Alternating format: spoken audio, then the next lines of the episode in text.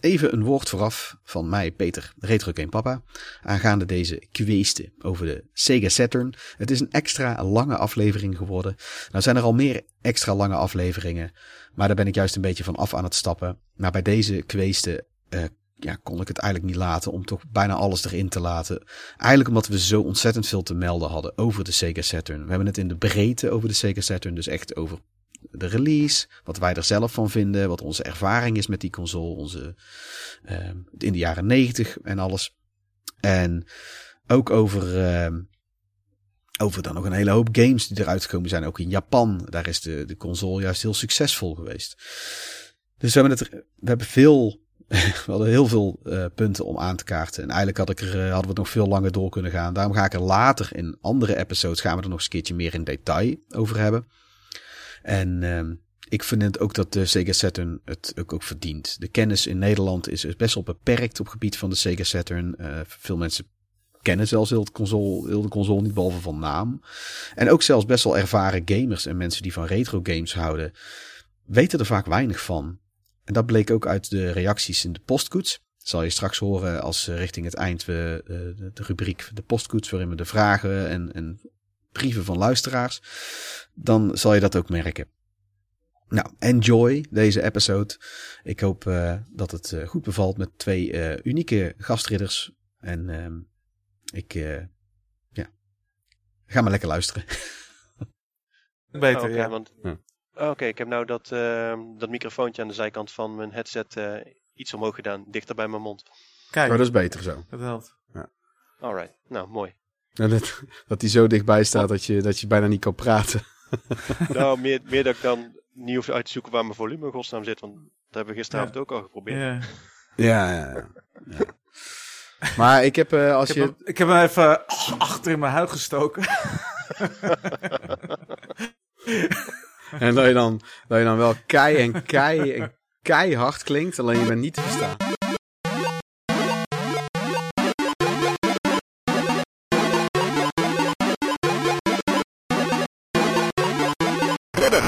Van de Retro Tafel. Welkom allemaal bij weer een nieuwe episode Kweesten van Ridders van de Retro Tafel. Dit is alweer Kweesten nummer 22.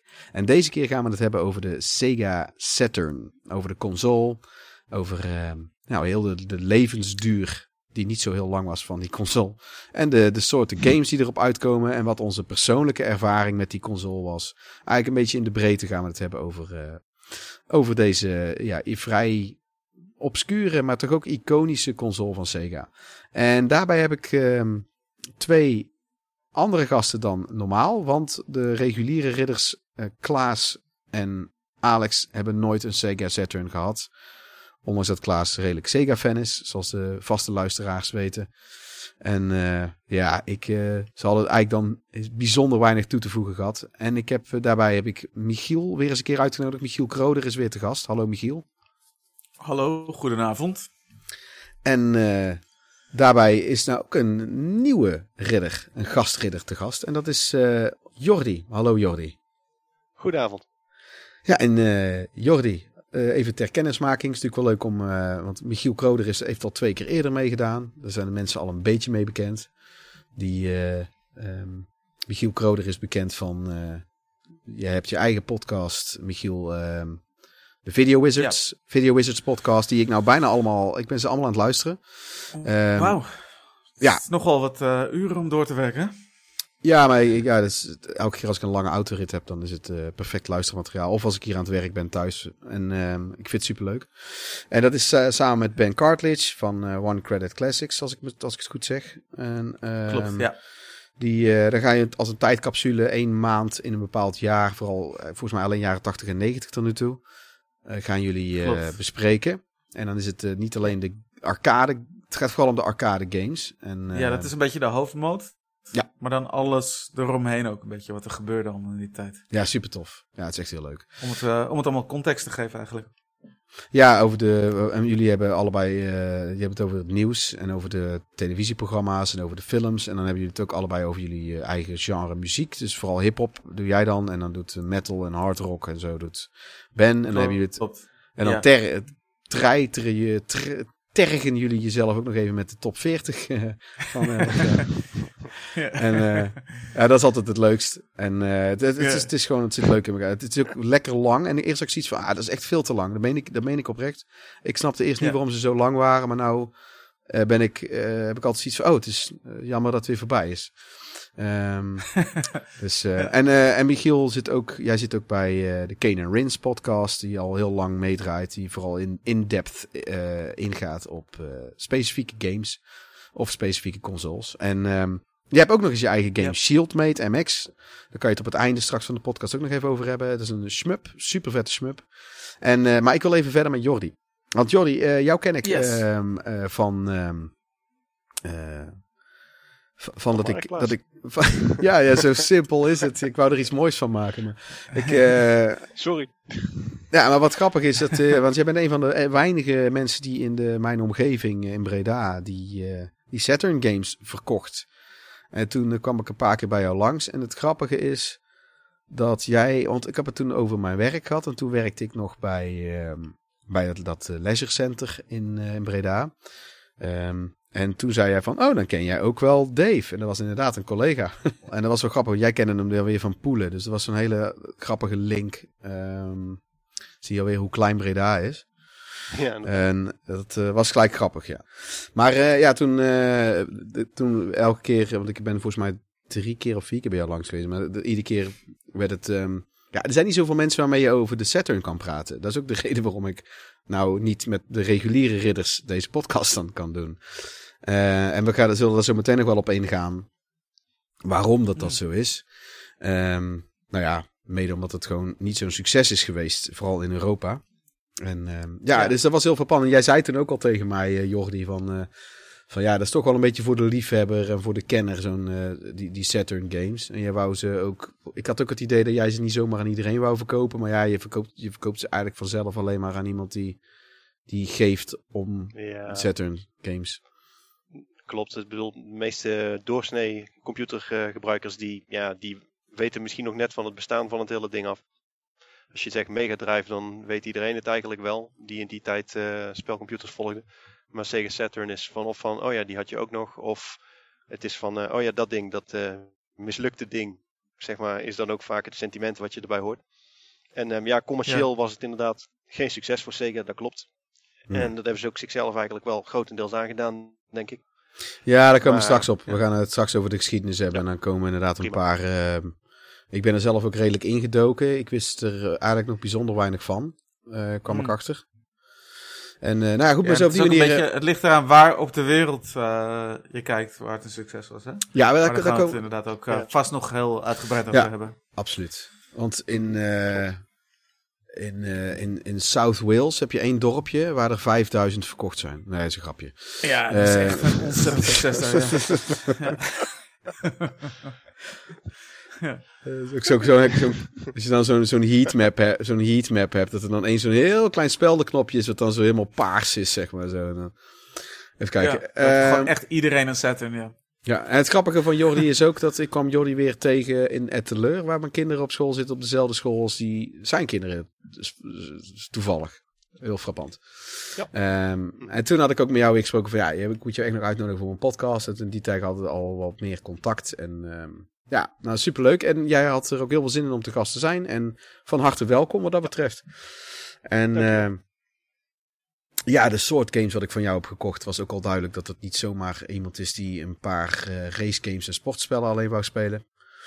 En, uh, dus de kennis is er waarschijnlijk ook meer dan zat. En laten we eens nou doorgaan naar de intocht daarom.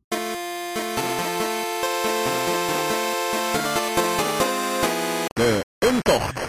Nou goed, we gaan naar de intocht. En in, de intocht uh, vertelt uh, iedereen uh, een beetje over wat ze de afgelopen periode hebben gespeeld, gekeken, gezien.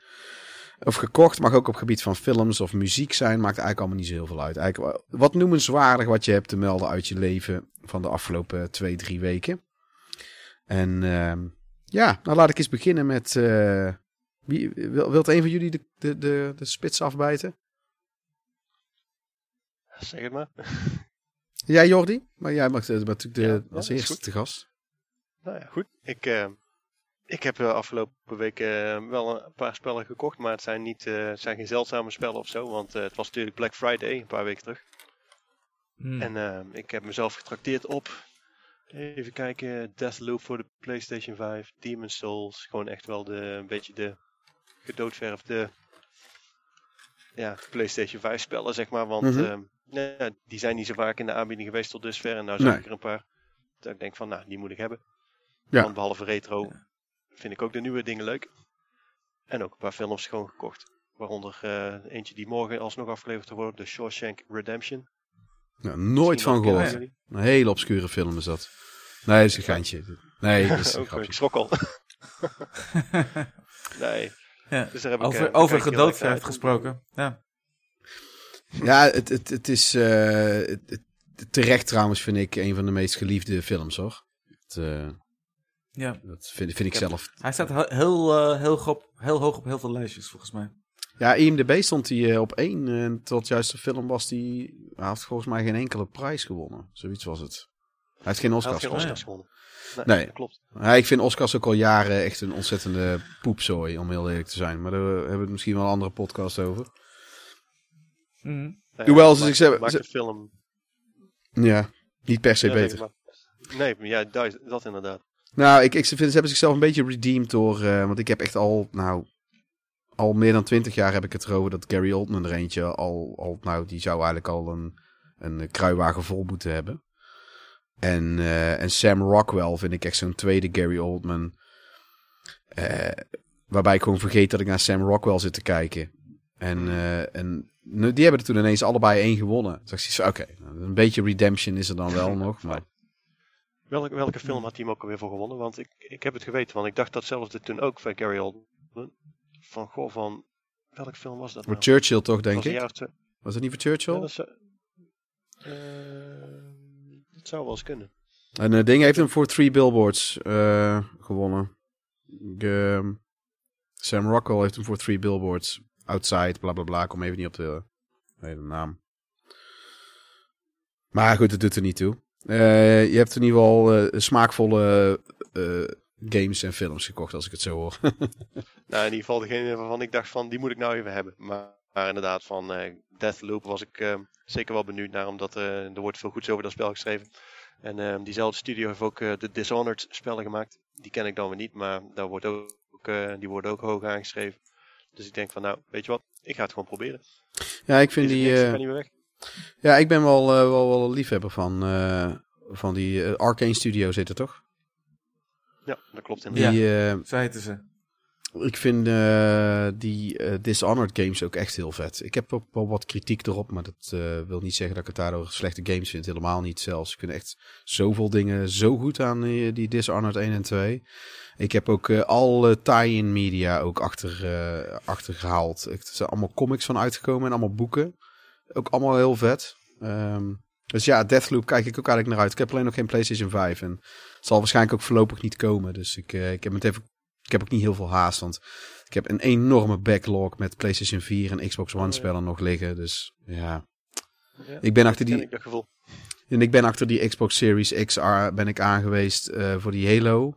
Nou, waarbij ik, ik weet niet, alsof het een soort karma is dat ik het niet mocht krijgen. Of, uh, want ik heb echt, uh, ik, ik kreeg een bericht binnen en ik, ik ga online en het was al te laat. En daarna was het weer precies toen het online was, zoals ik al net dat ik de website weer offline gegaan. Weet je wel, je moet eigenlijk dag en nacht gaan zitten F5 uh, eh, drukken of zo. Ja, ik heb daar gewoon echt te druk voor en ook gewoon geen zin in. Het haalt ook een beetje voor mij de lol eruit. Oké. Ik, ik beleef gewoon... Ja? Sorry, ja. Ah, heb jij dat niet? Maar als ik een keer... Uh, nou, ik, uh, ik, heb geluk gehad met een PlayStation 5. Maar als ik ergens een keer een Xbox Series X zie liggen ergens of zo, dan, dan moet ik hem meenemen voor jou. nou, stuur me dan maar een berichtje. Dan kijken we dan wel. Hm. Het, uh, is goed. Maar de, over het algemeen, uh, ik denk het wel. Maar, het is, maar die, die, die Halo Edition had ik wel graag gewild. Maar dus ik heb daar dan zoveel moeite voor moeten doen. En nou kan ik er voor 200 euro meer bij een scalper kopen. Maar er stonden er, vanaf de dag dat hij uitkwam, stonden er ruim 100 stonden er op Marktplaats. Volgens mij zelfs een, hm. honderden zelfs. Dus ja. Dat vind ik een beetje de lol eruit te halen. vind ik met sommige andere pre-order dingen ook. En ik vind, ja, en zo graag hoef ik, zo nodig hoef ik het dan ook weer niet, weet je wel. En ik zoiets van, ja, uiteindelijk zijn het echt maar spullen. En om dan als een soort verslaafde uh, uh, crack junk achter dat crackie aan te gaan. Wat eigenlijk een beetje het, het, het, op die manier, dat, dat FOMO ook. Ja, nee. Mm. Moet ook wel een beetje leuk blijven, vind ik. En af en toe, uh, tot op zekere hoogte, kan het geen kwaad. Maar het gaat af en toe echt te ver. Dat het binnen 10 minuten dat allemaal helemaal weg is uitverkocht. En dat er dan daarna honderden voor twee keer zo duur staan op eBay en op Marktplaats. Ja, fuck af. Hmm. Ja, ja, dat snap ik al. Goed. Dat snap ik wel. Ik, uh, ik zit te denken aan uh, een keer een nieuwe game PC. Maar uh, ja, in de huidige markt betaal je hmm. gewoon twee keer te veel voor eigenlijk. Ja. En dat, daar pas ik ook gewoon voor. Het is ja. gewoon dan... Met de grafische minder settings. ja, dat is echt verschrikkelijk. Ja. Ik, ja. ja. ik heb een 4K tv en ik wil gewoon graag uh, ja, 60 beelden per seconde halen daarop. Het liefst ook gewoon met alle toeters en bellen erop. Dus ja, dan, dan denk je toch over gauw aan een RTX 3080. Nou, uh, ja. dan zie je die prijzen en denk van, hé, hey, hij is nou nog maar 1300 euro. Denk. Ja. ja. sorry, maar het gaat echt helemaal nergens over. Dat nee. ga ik gewoon echt niet doen. Nee, en, en uh, als je nou zo iemand bent die, die echt te veel geld heeft, dan, uh, dan maakt het dat, dat het bedrag allemaal niet uit. Maar op een gegeven moment wordt het ook gewoon een principe kwestie. Als, dat, als zou ik het geld wel hebben, dan wordt het gewoon een soort principieel iets. Um, goed, heb jij nog verder iets gegamed ook, Jordi, of iets anders te melden? Nou, je had het toen net toevallig over backlog. En ik heb voor mezelf um, een maand of zo geleden een Excel-bestandje opgesteld. Van uh, mijn PlayStation 4 en 5 spellen die ik nog moet doen eigenlijk. En ik kwam tot de schrikbarende conclusie dat ik 170 titels heb die ik nog uh, graag wil spelen. Hm. En uh, dus ik denk van nou uh, ja, als ik, uh, als ik nou niks meer koop de komende 10 jaar, dan ben ik er waarschijnlijk ongeveer doorheen. mezelf kennende doe ik dat niet, maar, maar ja goed. Ik, ik ben dus aan een spel begonnen wat ik al een tijdje had liggen en wat ik nog steeds niet aan toe was gekomen. Dat is Uncharted 4. Hm. En die heb ik met veel plezier rondgespeeld, de platinum behaald en zo. En nu ben ik verder met The Lost Legacy. Dus uh, die houdt me dan ook wel weer even bezig. Ja, die staat bij mij ook nog. Dat, ik heb ze niet eens opgestart nog. Spellen. Ja, dat zijn prachtige spellen. Ik heb ze niet eens opgestart tot nu toe nog. Ik heb ze ook gewoon in de kast gezet. Um, mm -hmm. Beschamend. deel 1, 2 en 3 dan ook nog niet? Jawel, die deel heb ik wel. 1, 2 en 3 wel? Die heb ik allemaal uitgespeeld. Ja. Oké. Okay. Waarbij ik 1 e- vind ik eigenlijk bijzonder matig. Vooral naarmate het, uh, vooral in het midden. En dan wordt hij op het einde weer best wel tof. Ja, die heb ik uh, dat heb ik iets van twee jaar geleden of zo voor het eerst gespeeld, de eerste Uncharted. En dat uh, was even best wel pittig om daar doorheen te komen. Niet omdat het moeilijk was, maar gewoon omdat het eigenlijk niet, niet zo leuk was. Ja, maar omdat ze de, alle, alle shootout scenes zijn drie keer langer dan dat ze zouden moeten duren of zo. Ze zouden dat echt gewoon... Klopt, ja. Al die, je hebt echt in, in, na, na twee shootout scenes heb je volgens mij al 500 man omgelegd.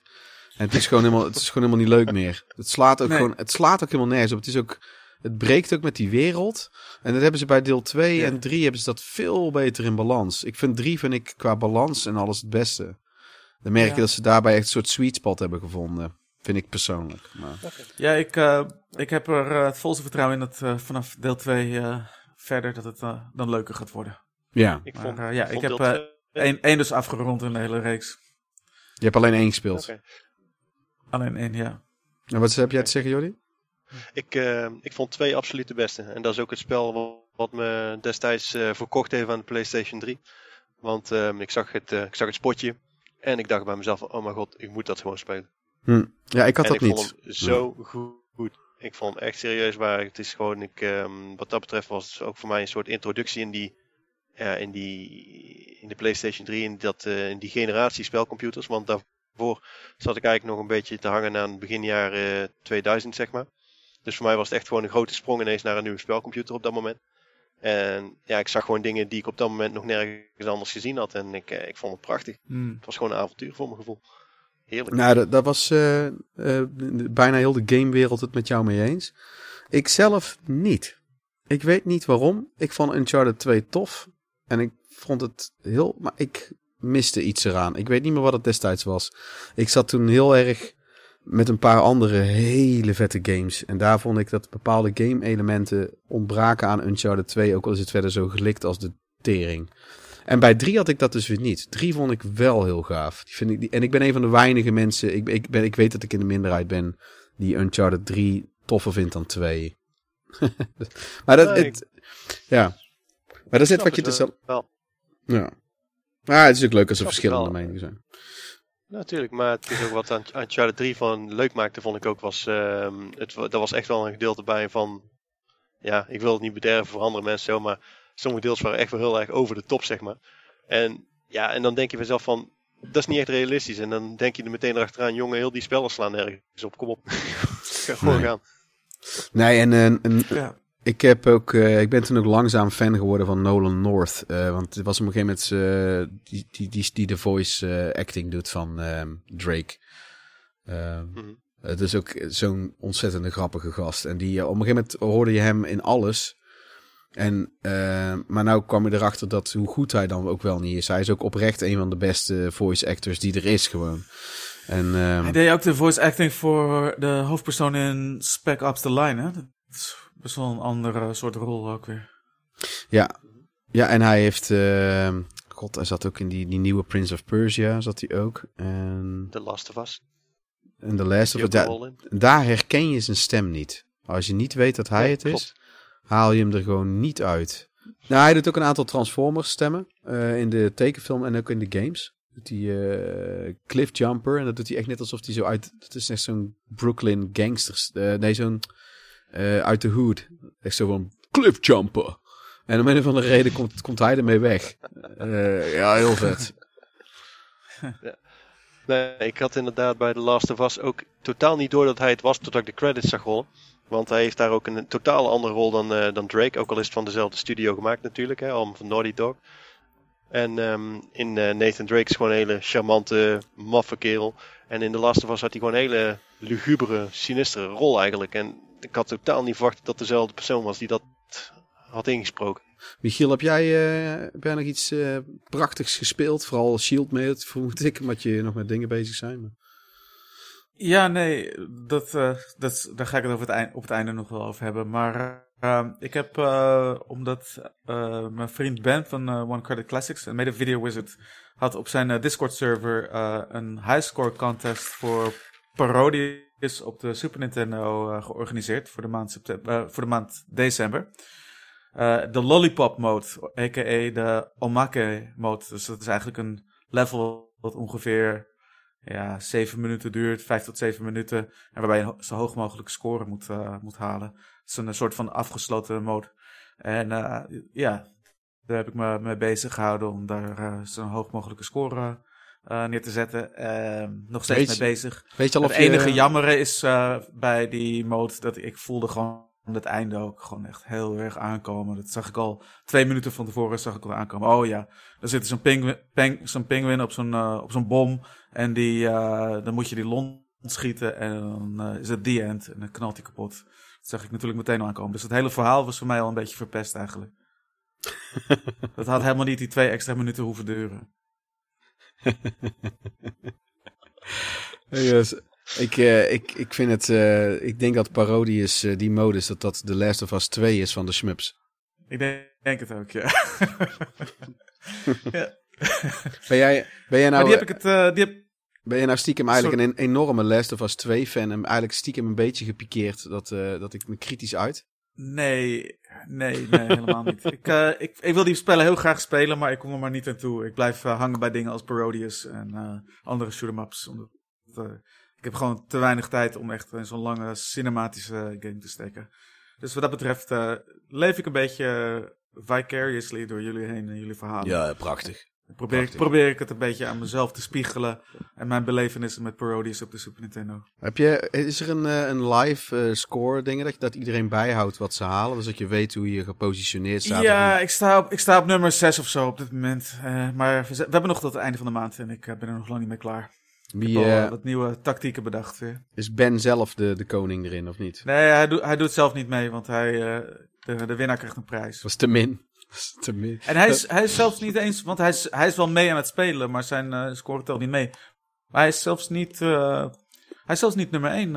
ook zeg maar, zijn score is niet de hoogste. Het grappige is dat eh, de huidige nummer 1 heeft 2 miljoen gehaald in die mode, wat best wel lastig is om daar te komen. En dat is iemand die tot voor kort eigenlijk helemaal geen shoot'em up speelde. Maar doordat hij, dat ik hem had uitgenodigd om onze game te testen, is hij helemaal verslaafd geraakt aan shoot'em ups. Dus dat is iemand van mijn Discord eigenlijk die op zijn Discord ook terecht is gekomen. En grappig genoeg eh, heeft hij nu dan eigenlijk. gescoren. Heel erg, ja. Heel erg. En het fijne is inderdaad dat je gewoon eventjes eh 10 minuten of een half uurtje kan spelen. En dan heb je alle intensiteit van een eh, Ja. grotere game heb je dan even eh, gehad. Alle actie en alle excitement. Ja, en bij, Gradius, bij Gradius 5 duurt het alleen iets langer om uit te spelen. Ja, precies. Radiant Silver kunnen ook, als we het toch over Saturn hebben. Ja, Ja. Heeft iemand hem Ja, hier inderdaad. hebben jullie hem gespeeld? Ja, ik heb hem. eh, ik heb alleen niet de Saturn versie daarvan. Ik, ik, heb, eh, ik heb de Xbox 360 eh, download versie van eh, Radiant Silver Gun. ja jij hebt jouw... Ik zit, er wel, eh, ik zit er wel stiekem met het idee te spelen om toch eh, wat geld opzij te leggen voor een paar maanden en dan Radiant Silver Gun voor de Saturn ook te ko- kopen.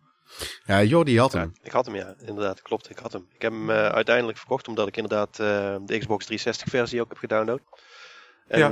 Ehm, ja, ik, eh, ik heb ongeveer 20 jaar in mijn, nou, zoiets zal het zijn, ja, 20 jaar in mijn bezit gehad. En ik heb best wel heel veel gespeeld. En op een gegeven moment merk je dan van, ik ben er eigenlijk wel klaar mee. Ik, ehm, het is niet zoals de andere schmoeps, zeg maar. Dus eh, in die zin, ehm, wat ik in Radiant Silver Gun, ja, ik heb ook wel eens een beetje kritiek. Wat ik een beetje miste was gewoon eh, hordes aan kleine vijandjes om kapot te schieten, zeg Ja. maar. Terwijl Radiant Silver Gun Ja, is toch meer een boss battles, zeg maar. Boss En battles en het is heel erg ehm, rigide bijna, hè? Zeg maar net als R-Type dat je Ja. een beetje, je, je, het is puzzelen en je moet het spel leren. Je kan niet lekker even onbezorgd knallen of zo eh, met, Nee, met Radiant klopt. Silver Gun. Ja, Klopt. Je, hebt, eh, je dat moet is ook een beetje wat mij, eh, wat mij in de, in de weg zit, inderdaad. Als je de wapens wilt levelen, moet je inderdaad die, die kleuren gaan chainen, die vijanden. Ja, Mm. klopt helemaal. Ja, En dat vond ik jammer. En dan denk ik bij mezelf van als ik eh reden deel 2 of 3 opzet of zo, dan ehm, begin je meteen vanaf het begin gewoon van het enige wat ik moet doen is overleven.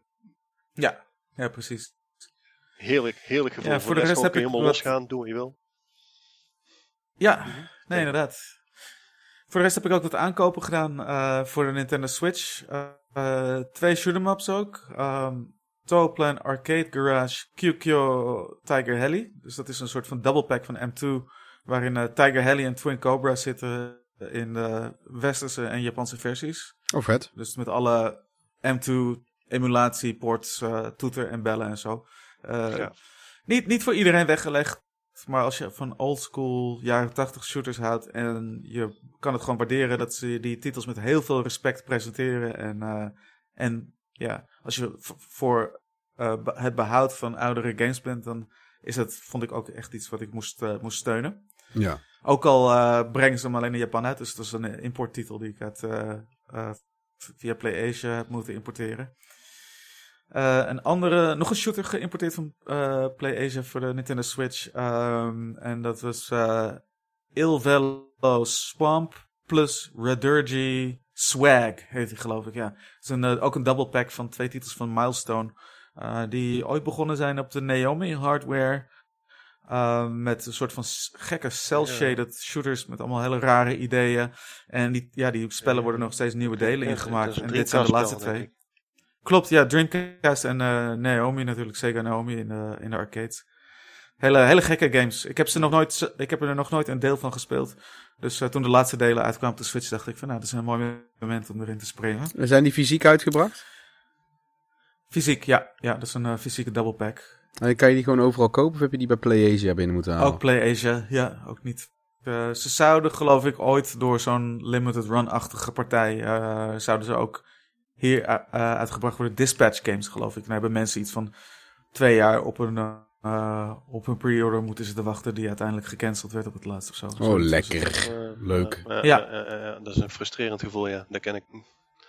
Ja. Ja. Ja, precies. Ja, dat kennen we allemaal, denk ik wel. Eh, ja, Ja. en dan nog twee titels op de Switch gekocht. Eh, eentje die had ik eh, direct eh, bij de Game Mania hier in Lelystad gehaald. En dat was eh, Splatoon 2. eh, omdat mijn zoontje er al heel lang over zat te zeuren. En hij wilde heel graag met zijn neefje online spelen.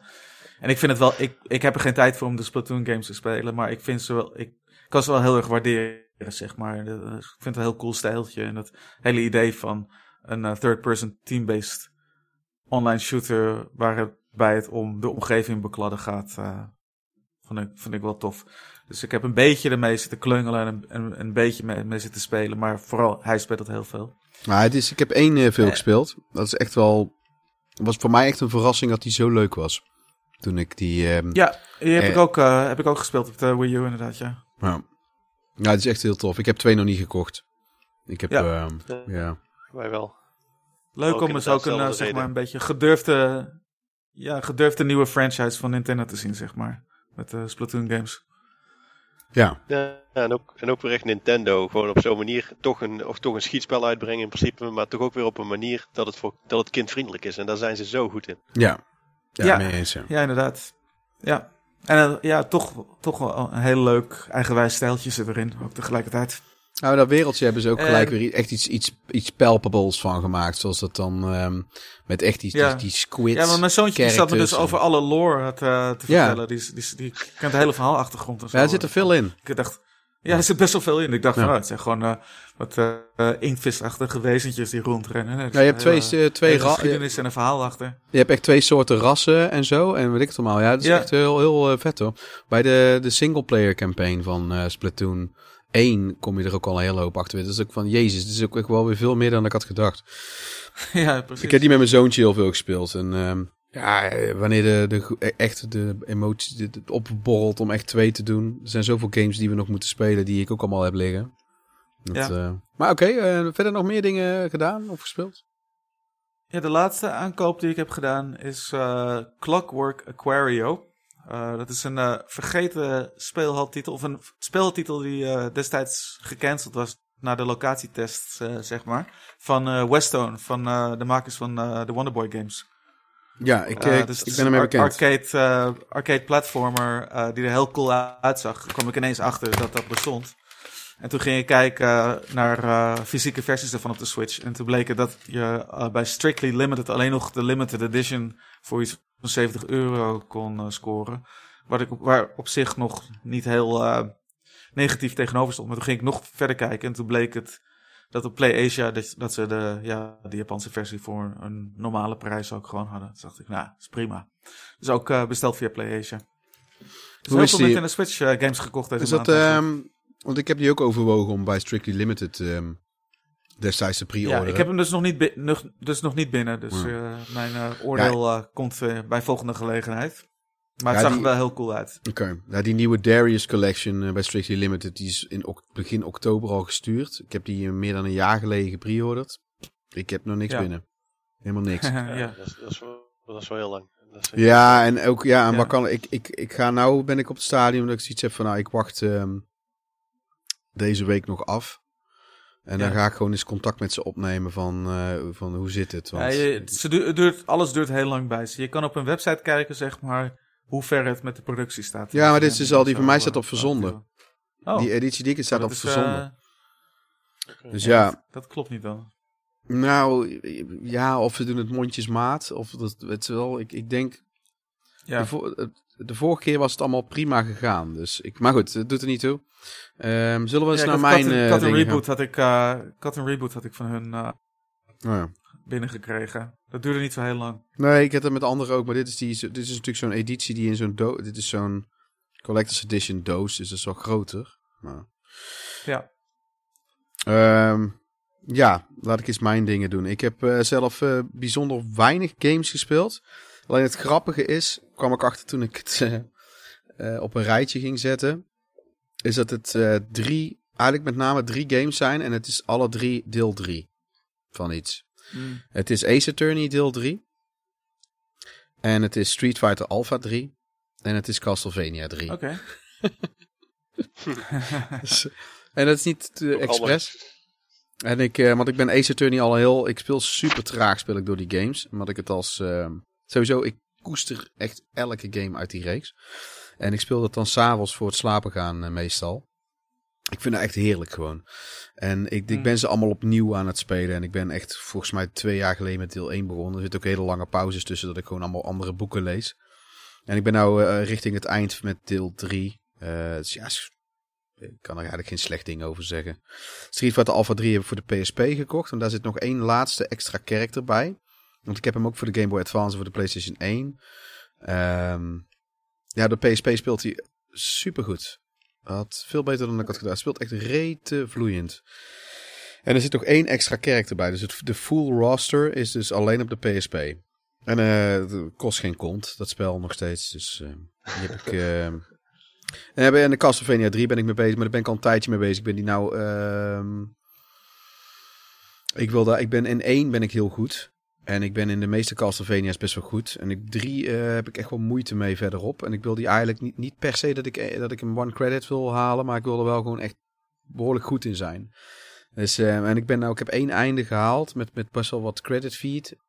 En ik ben nou bezig met het eigenlijk vrijwel geen ehm state saves te pakken. Dat, Hmm. door, door echt heel, ik, ik state save hem nou aan het begin van een level. Want als ik dan de boel verneuk, dan ga ik helemaal weer naar het begin. En zo train ik mezelf nou steeds verder, door verder, steeds verder terug te gaan. Ehm, Cool.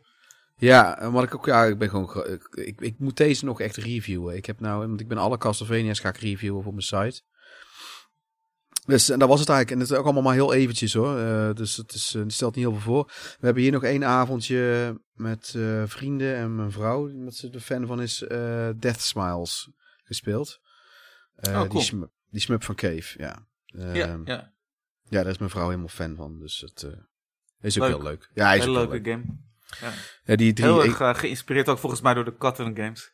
Ja, denk ik ook wel. Ja. Het is, het is gebaseerd ook op. het is de Xbox 360 eh, versie heb ik met die drie discs. Ehm, Ja, die heb ik ook. ja, Rising Star, ja. ja, wat 3 euro gekocht destijds. Toen had ik er maar 20 gekocht of zo. Ehm, verder heb ik eh, qua films heb ik, eh, heb ik Possessor heb ik gekeken. Want ik heb me, die had ik zelf uitgekozen voor mijn filmavondje. Dat is van de zoon van David Cronenberg. Brandon Cronenberg heeft hij zelf geschreven. En ik vind het echt een hele vette film. Het is, eh, het is niet, als je een groot actiespektakel verwacht, dan ja, ga dan lekker iets anders kijken. Maar het is echt grimmige shit en echt vet bedacht. En ja, ik vind het eigenlijk echt een hele sterke film. Ik kan ook wel wat kritiekpunten geven, maar ik, ehm, ik vind het een eh, ja, eh, mooie passing on the torch van zijn pa, hoor. Terwijl hij toch ook zijn eigen dingen... Ja. Er zit ook zo'n keigrimmige eh, promotieposter en zo ervan. Ja, ik Hmm. vind het echt een dikke aan. Als je van een beetje op psychologische horror dingen houdt. Het, het, het, het gaat vooral om het psychologische aspect ervan. Ja, het is gewoon echt heel vet. Verder ben Hoe ik heet die nogmaals? possessor. Bezitter, Possessor. zeg maar. Ja, Ja. Pos, possessor. Ja, ja heel, ja. heel vet. Ik vind het echt heel vet. Ehm ben ook benieuwd wat andere mensen ervan vinden. Dus laat maar weten als jullie hem gezien hebben. Dan heb ik eh, wat Star Wars dingen ben ik gaan kijken. The Bad Batch ben ik met mijn zoontje gaan kijken. Eh, en de Clone Wars heb ik weer opgepakt. Dat is ehm, voor mij echt perfect eh surprisebouw kijkmateriaal. Ehm, Hm. maar de Clone Wars is nou, ik ben nou richting het einde van seizoen 2.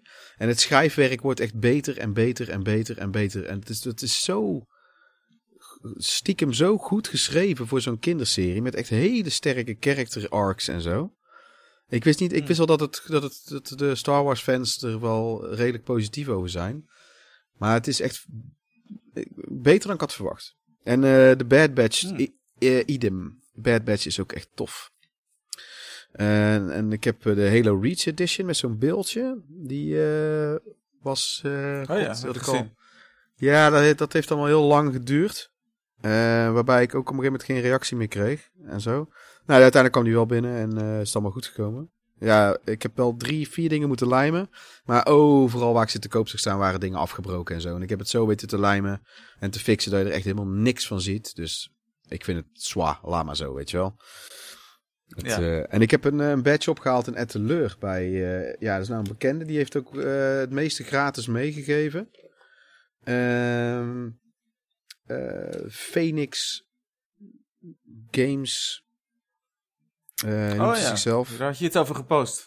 Ja, daar vroeg hij ook of ik dat wou doen. Eh PhoenixGamesConsoles.nl met streepjes tussen elk woord. En eh, ja. Ja. dat is, die, die is nou, die heeft helemaal niks met games zelf, die gast. maar het is gewoon een hele, het is gewoon, het is gewoon zo'n gast, je, je, geen bullshit. Je weet gewoon waar je bij hem aan toe bent. Gewoon, het is, Oh ja. Eh, en hij, ik had hem ook mijn verhaal verteld van die naaistreek van eh, die Dark Souls eh, beeldje dat ik daar van in Baarle-Nassau voor Jan Lul heb staan wachten. Wat ik, 20 Oh ja. minu- wat ik 20 minuten te laat was, terwijl ik het allemaal heel netjes van tevoren liet weten. En er ook echt, echt niks aan kon doen. En nooit meer gereageerd Nee. hebben.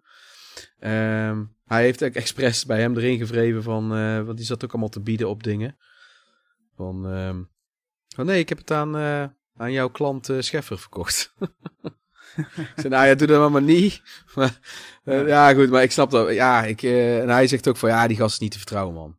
En dat denk ik ook, eerlijk Ja. gezegd. Zo raar. Ja. Zo'n rare quibus.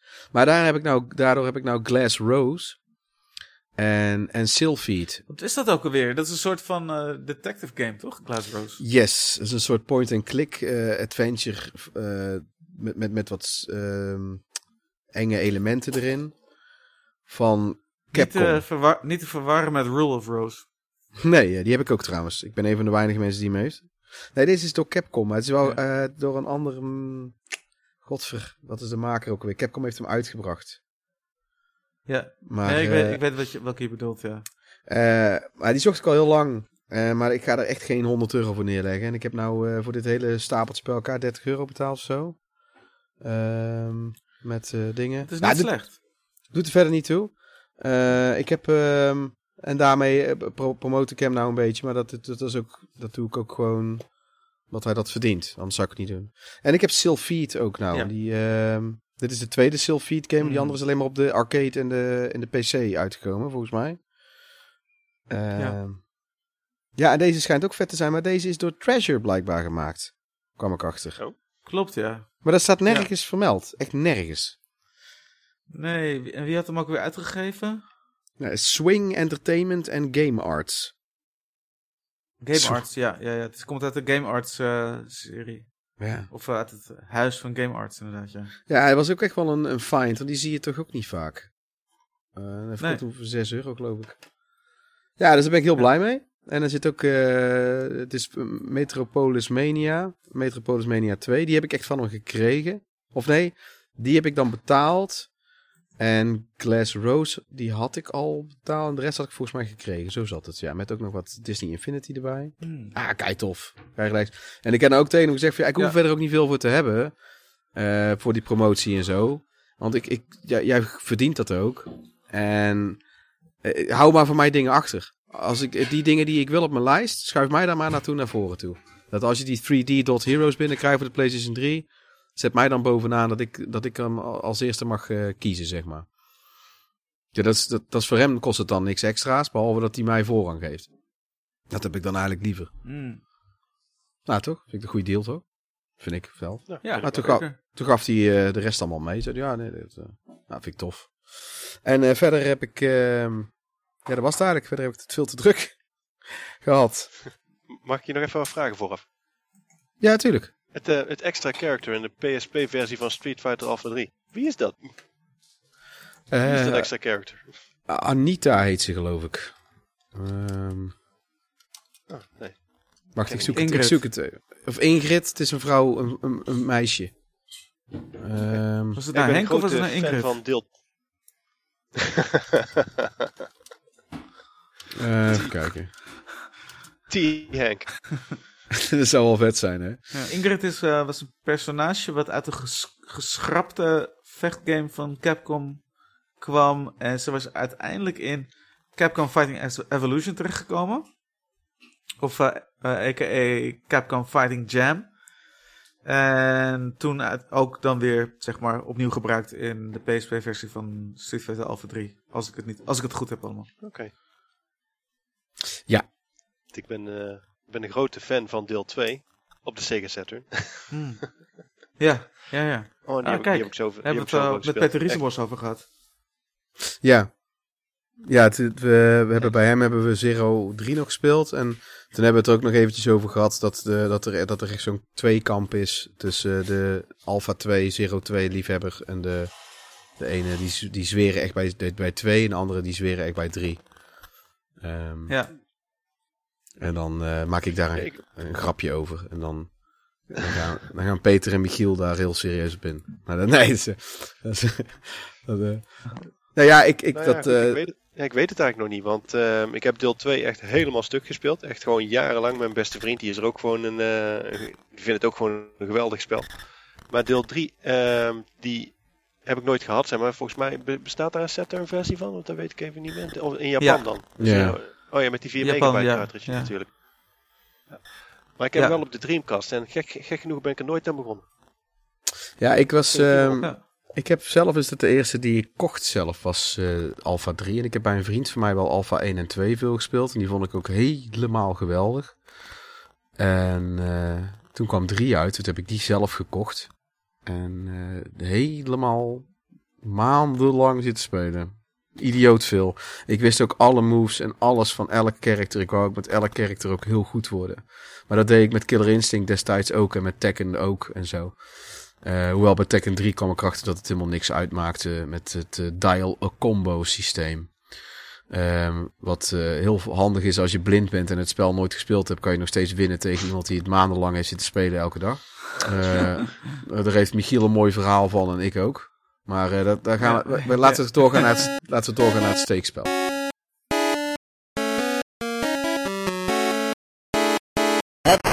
Ja, het steekspel kan deze keer Ja, wat is korter, wat, wat korter duren. Ik heb eh, game 614 gepakt. En dat is eh, Oracle of Ages.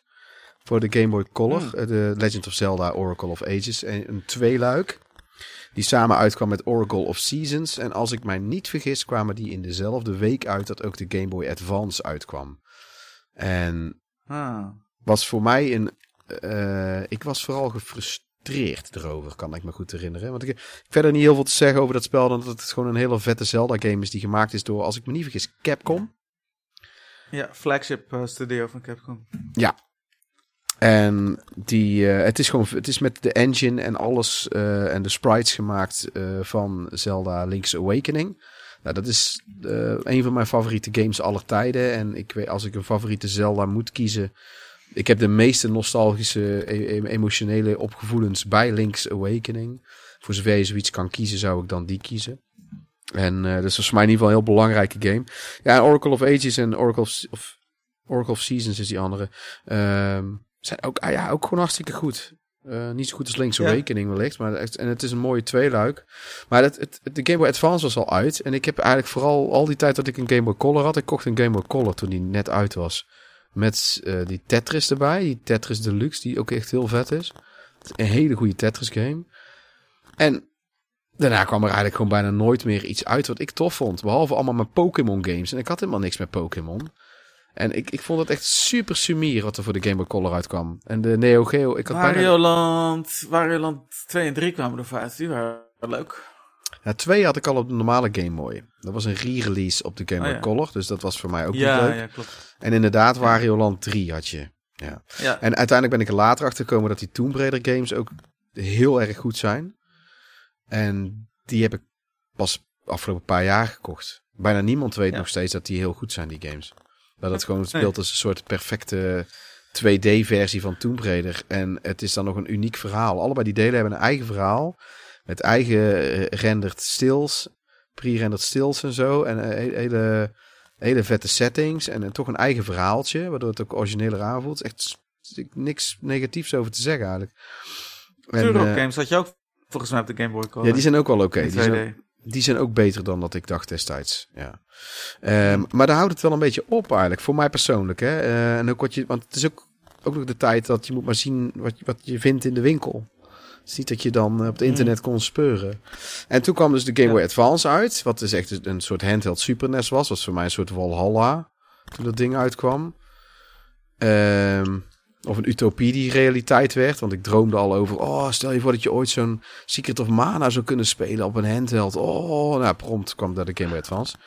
En, eh, en toen kwam nog eens eventjes als mosterd naar de maaltijd. kwamen die, godverdomme, die twee Zelda games op de Game Boy Color uit. Nou, Ja, goed. Uiteindelijk, Ongehoord. uiteindelijk kan je ook gewoon niet zeiken en ze kopen en spelen. Dat heb ik dus gedaan. Ja.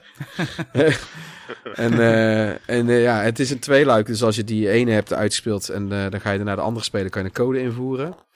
En dan kan je, krijg je een aparte eindbaas van, die, die dan eigenlijk allebei die werelden apart heeft beïnvloed. Die dus eigenlijk de, de, de grote boosdoener is. En ja, super Ja. vet. Ik heb er verder niet heel veel over te zeggen. Ik heb ook helemaal geen tijd gehad om het boekje erbij te halen en om de achterkant voor te lezen. Wat ik normaal doe. ja. Dus het is een beetje een flauw steekspel. Of heb jij nog iets, Jordi? Heb jij nog een spel eh, uit jouw... eh, Poeh, zal ik ook eens eventjes naar mijn kast toe lopen en Want, gewoon eh, je ogen hebt- dicht een willekeurige aanwijzen? Ja, het liefst een beetje richting de retro hoek, maar het maakt in principe niet heel veel uit. Even kijken, PlayStation 2, is dat retro genoeg? Nou, prima hoor. Best- Of niet? dat is prima genoeg. retro, hè? Ja, toch wel? Ja, prima Ah, hoor. Oké, nou, dan gaan we eventjes gewoon eh, ogen dicht. Hier heb ik er één, nou tevoorschijn vissen. Prince of Persia, The Sands of Time. Mm. Niet voor losse verkoop, toch heb ik hem ergens los gekocht volgens mij. Zo'n pack-in title ergens Oh, mee lang zo. geleden web van leugens is het allemaal weer. Ik eh snap het nee. The Sands of Time, Nederlandse versie. In mijn zoektocht naar verlossing kan zelfs de dood mij niet stoppen. Nou, dat zullen we Ja. zien. Als ik speel wel. Maar je moet het ook met een korreltje zand, eh, zout nemen met, eh, met de Sense of Time. Ja. nou, ik, heb, eh, ik heb die moeten reviewen. ik kreeg die al voor de release, kreeg ik die destijds. Via, ehm, ik denk BN De Stem nog. Maar dat weet ik niet zeker. Kan zijn dat ik toen ook al bij GameLiner zat.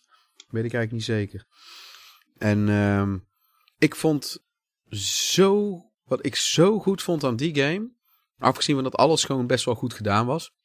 Want het zag er goed uit, speelde goed. Was vooral de sfeer. Ik, ik, het, ik had het alsof ik in de Fata Morgana van de Efteling zat of zo. En dat, dat vond ik echt een soort betoverend sfeertje had dat. Iets, iets wat je niet zomaar in een game hebt. Ik vind dat best speciaal. Heel veel games hebben dat niet. En dat was bij deel 2 en 3 weg. En ik kon me er nooit meer toe zetten. Ik heb alleen maar Sense of Time uitgespeeld. Terwijl die anderen ook allemaal heel tof zijn. Maar er zitten van die, die slappe metal muziek in. Waarbij dan... En ik ben gek op metal, want ik ben zelf metal muzikant. Maar ik vind metal in games... Past er niet bij. Ik vind metal in films en games vind ik vaak echt zo kut. Is echt, en het is ook meestal van die één akkoord eh, eh, eh, dingen of zo. Ik, ik van rot op gewoon. Echt, echt verschrikkelijk. Het is ook helemaal niet, dat past ook helemaal niet. Ik vind, ik vind metal muziek veel, vaak zo misplaatst. Dat, dat, dat, dat past gewoon helemaal niet bij, bij Prince of Persia. Ik vond het echt verschrikkelijk dat dat erin zat. En The Sense of Time heeft dat helemaal niet. Sense of Time vond ik echt een juweeltje van een game. Wat, eh, heb jij die ook allemaal, heb jij die allemaal gespeeld, Jordi, of niet? Nee, nee, helaas niet. Maar ik heb wel begrepen dat er een soort van remake aan te komen of zo. Eh, dat weet ik, eh, tenminste, dat vermoeden had ik.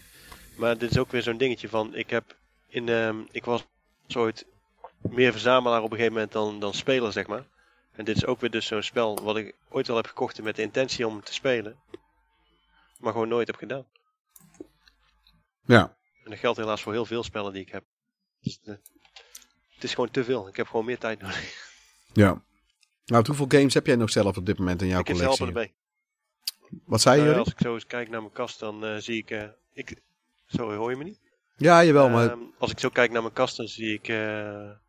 pak een beetje een stuk of 30 PlayStation 2 spellen. Een stuk of... ehm, nou, kijken. Een stuk of 20 PlayStation 1 spellen. Een paar Xbox spellen. Een stuk of 40 Wii games. eh, een stuk of 50 PlayStation 3 spellen. Een stuk of 50 PlayStation 4 spellen.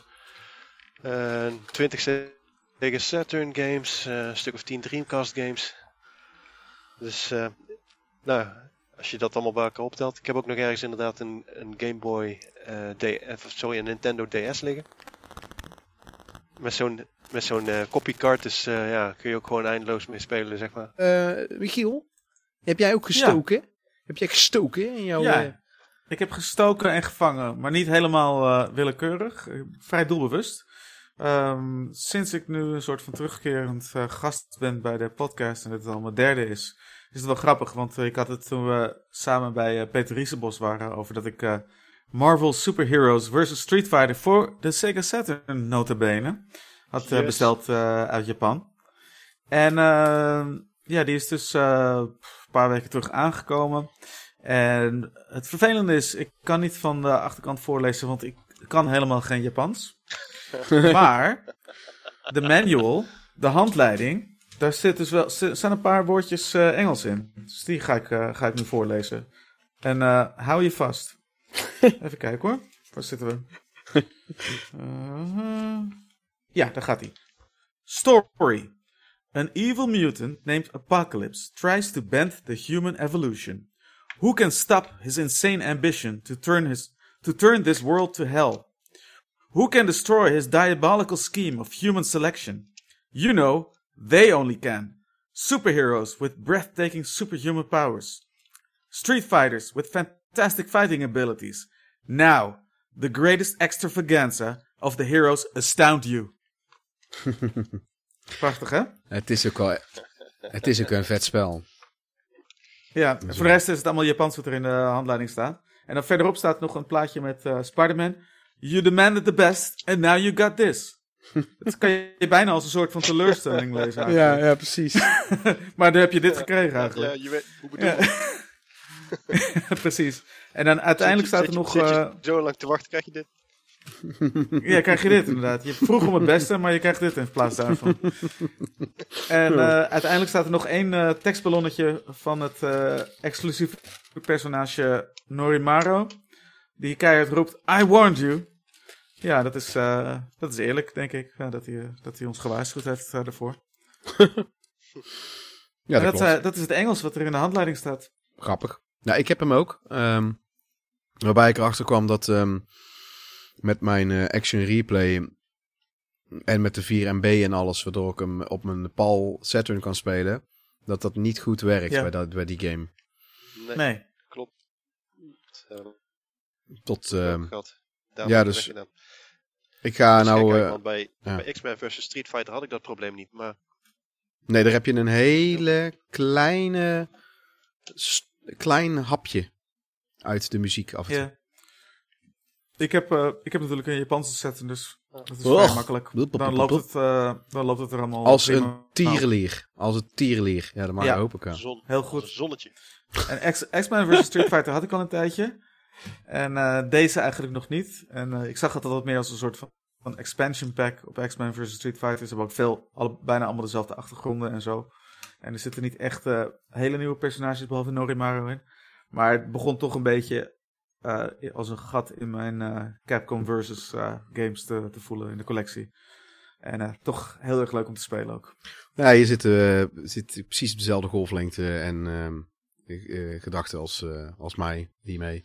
Ik heb, de enige die ik nog niet heb is die oudere, die X-Men Children of the Atom. Die zoek ik nog. Die wil ik ook nog wel. Nou, dan heb ik hem helemaal compleet. Maar Ja. ik had ook precies die game ook pas vorig jaar gekocht. Vanwege dezelfde, precies dezelfde beargumentering als dat jij nou zegt. Ja, En ook, eh, ook eerst niet gekocht en uiteindelijk dus wel met dezelfde reden. Ja, nou ja, ehm, Hmm. en ik ben nou weer echt into fighting games aan het raken weer. Ik heb het ook echt jarenlang heel veel gedaan en nou jarenlang helemaal niet. Dus eh, ik vind het wel Hmm. weer, eh, het voelt wel weer leuk dat omdat... is wel leuk hè? Ja, ja, ja het, het is alleen jammer dat ik nou alweer eh, anderhalve week niet consequent tijd heb gehad. Want het is eigenlijk iets wat je elke dag eventjes moet spelen. Ehm, Ja, precies. Om het even bij te houden. Ja, mezelf. Ik ben mezelf nog steeds aan het martelen met die, eh, die SVC Chaos, die SNK versus Capcom, eh, om die survival eh, ooit te gaan halen. Ehm, wat gewoon, het, is, het is eigenlijk niet, gewoon niet leuk. Ik zet zo'n podcast aan van jou of een andere podcast en dan zet ik het geluid zachtjes en dan ga ik zitten spelen. Zodat het niet voelt Ja. als eh, een complete verdoening van mijn tijd. Ja, die game is naar. Ja, ook gewoon... Als, als je tegen de computer speelt. Ja, dat is echt heel naar. En eh, goed, ja. voor Jordi, jij weet dat niet, maar dit, bij SNK versus Capcom kan je eh, twee characters unlocken als je de survival mode tot en met 37 characters achter elkaar weet te verslaan. En een van die characters die je daarmee unlockt, dat is die Red Armor. Dat is eigenlijk die, die Firebrand van die Gargoyles Quest games. En daar ben ik heel groot fan van. Dus ja, het is voor mij... En het is, ik, het is niet te doen bijna. Het is echt bijna niet te doen. hebben. Ja, maar het is ook een beetje dat niet, niet willen... Of, de zijn- computer zo... En geen, eh, geen, cheats of, geen cheats of zo die je online kan vinden daarvoor. Vraag ik me ineens af. ik kan waarschijnlijk gewoon die save ook gewoon downloaden, denk ik wel. Ja, misschien kan je dat het beste doen. Ja. Ja. Normaal is het leuk om die dingen zelf te, ha Maar waarom te is het zo halen. Maar Is die, waarom is die zo moeilijk dan? Is die computer dan zo... eh, is de een soort van valspelen, zeg maar? Zo bij Street Fighter van Guile Ja. die naar voren loopt en dan een Sonic Boom kan gooien. Dat soort eh, cheat of... eh, er, erger nog, eh, de computer is uh, helderziend. Dus je weet precies wat jij gaat doen. Oké. Ja, omdat ze gewoon jouw, jouw, de computer leest gewoon jouw in- inputs eigenlijk. Ja, je veegt en dan veegt hij eerder. Ja, precies. Ja, Ja, of gewoon eh, op een onmogelijk moment weten te blokken. Dat is ook, eh, ook echt dat het gewoon... eh, Dat, eh, Ik, heb, ik speel met Earthquake. En die heeft zo één zo'n move. oh ja. Die echt eh, 70% van het rooster... of, of, of 80% van de characters kunnen daar niet heel veel tegen doen. Oh, En die, zie- die reageren daar net verkeerd op. ja. Ehm, dat is dat hij zo teleporteert en dan komt hij in één keer uit de lucht gek- gek- geknijterd met zo'n met zo'n dikke pen zo naar beneden. En ehm, daarmee kan ik de meeste eh, vrij makkelijk verslaan. Maar dan heb je een paar van die characters dus niet, waarvan die eindbaas, dat is die, eh, die bezeten versie van, eh, van god, ik weet die namen zo slecht. Dat is dus echt niet te doen. Die, die anticipeert... Con nee, het is eentje van Cap, van eentje van... ehm, Akuma is heel makkelijk. Akuma die dodgt hem, maar dan is hij daarna open. Dus dan kan ik me gewoon een trap geven in zijn gezicht. En dat doe ik dan gewoon de hele tijd en dan win ik. Ehm, ook, ook Shin Akuma is ook heel makkelijk. Maar Ryu is heel taai. Eh, verderop althans. En dan heb je die Mr. Karate. Die, eh, vooral die Shin Mr. Karate is echt een verschrikking. Ehm, Ja. en dan heb je, maar de ergste is die, ehm, de, de, de final boss van SNK versus Capcom. Dat is die ehm, Iori. Heb je? Oh ja, die, eh de Ride of the Blood Iori. Ja, die is echt, die weet, eh, die gaat gebukt punchen. En dan om een of andere reden werkt dan die crush van mij niet. Hmm. En ik, ik, ja, goed, het is een marteling. We hoeven het er verder niet over te hebben. Laten we het gaan hebben over de Sega Saturn.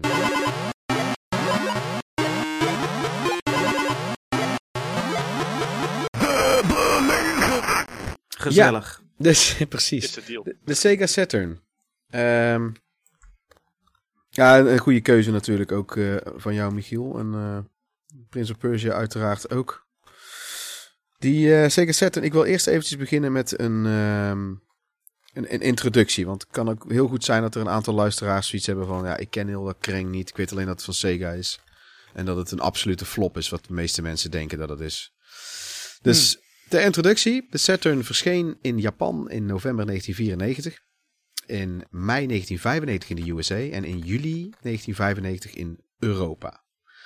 Het is de derde console die Sega op de markt bracht. Eh, hoewel, dan tel ik dus die, die expansions, die 32X en ehm, de, hoe heet dat andere, dat, de Sega CD tel ik dan niet mee.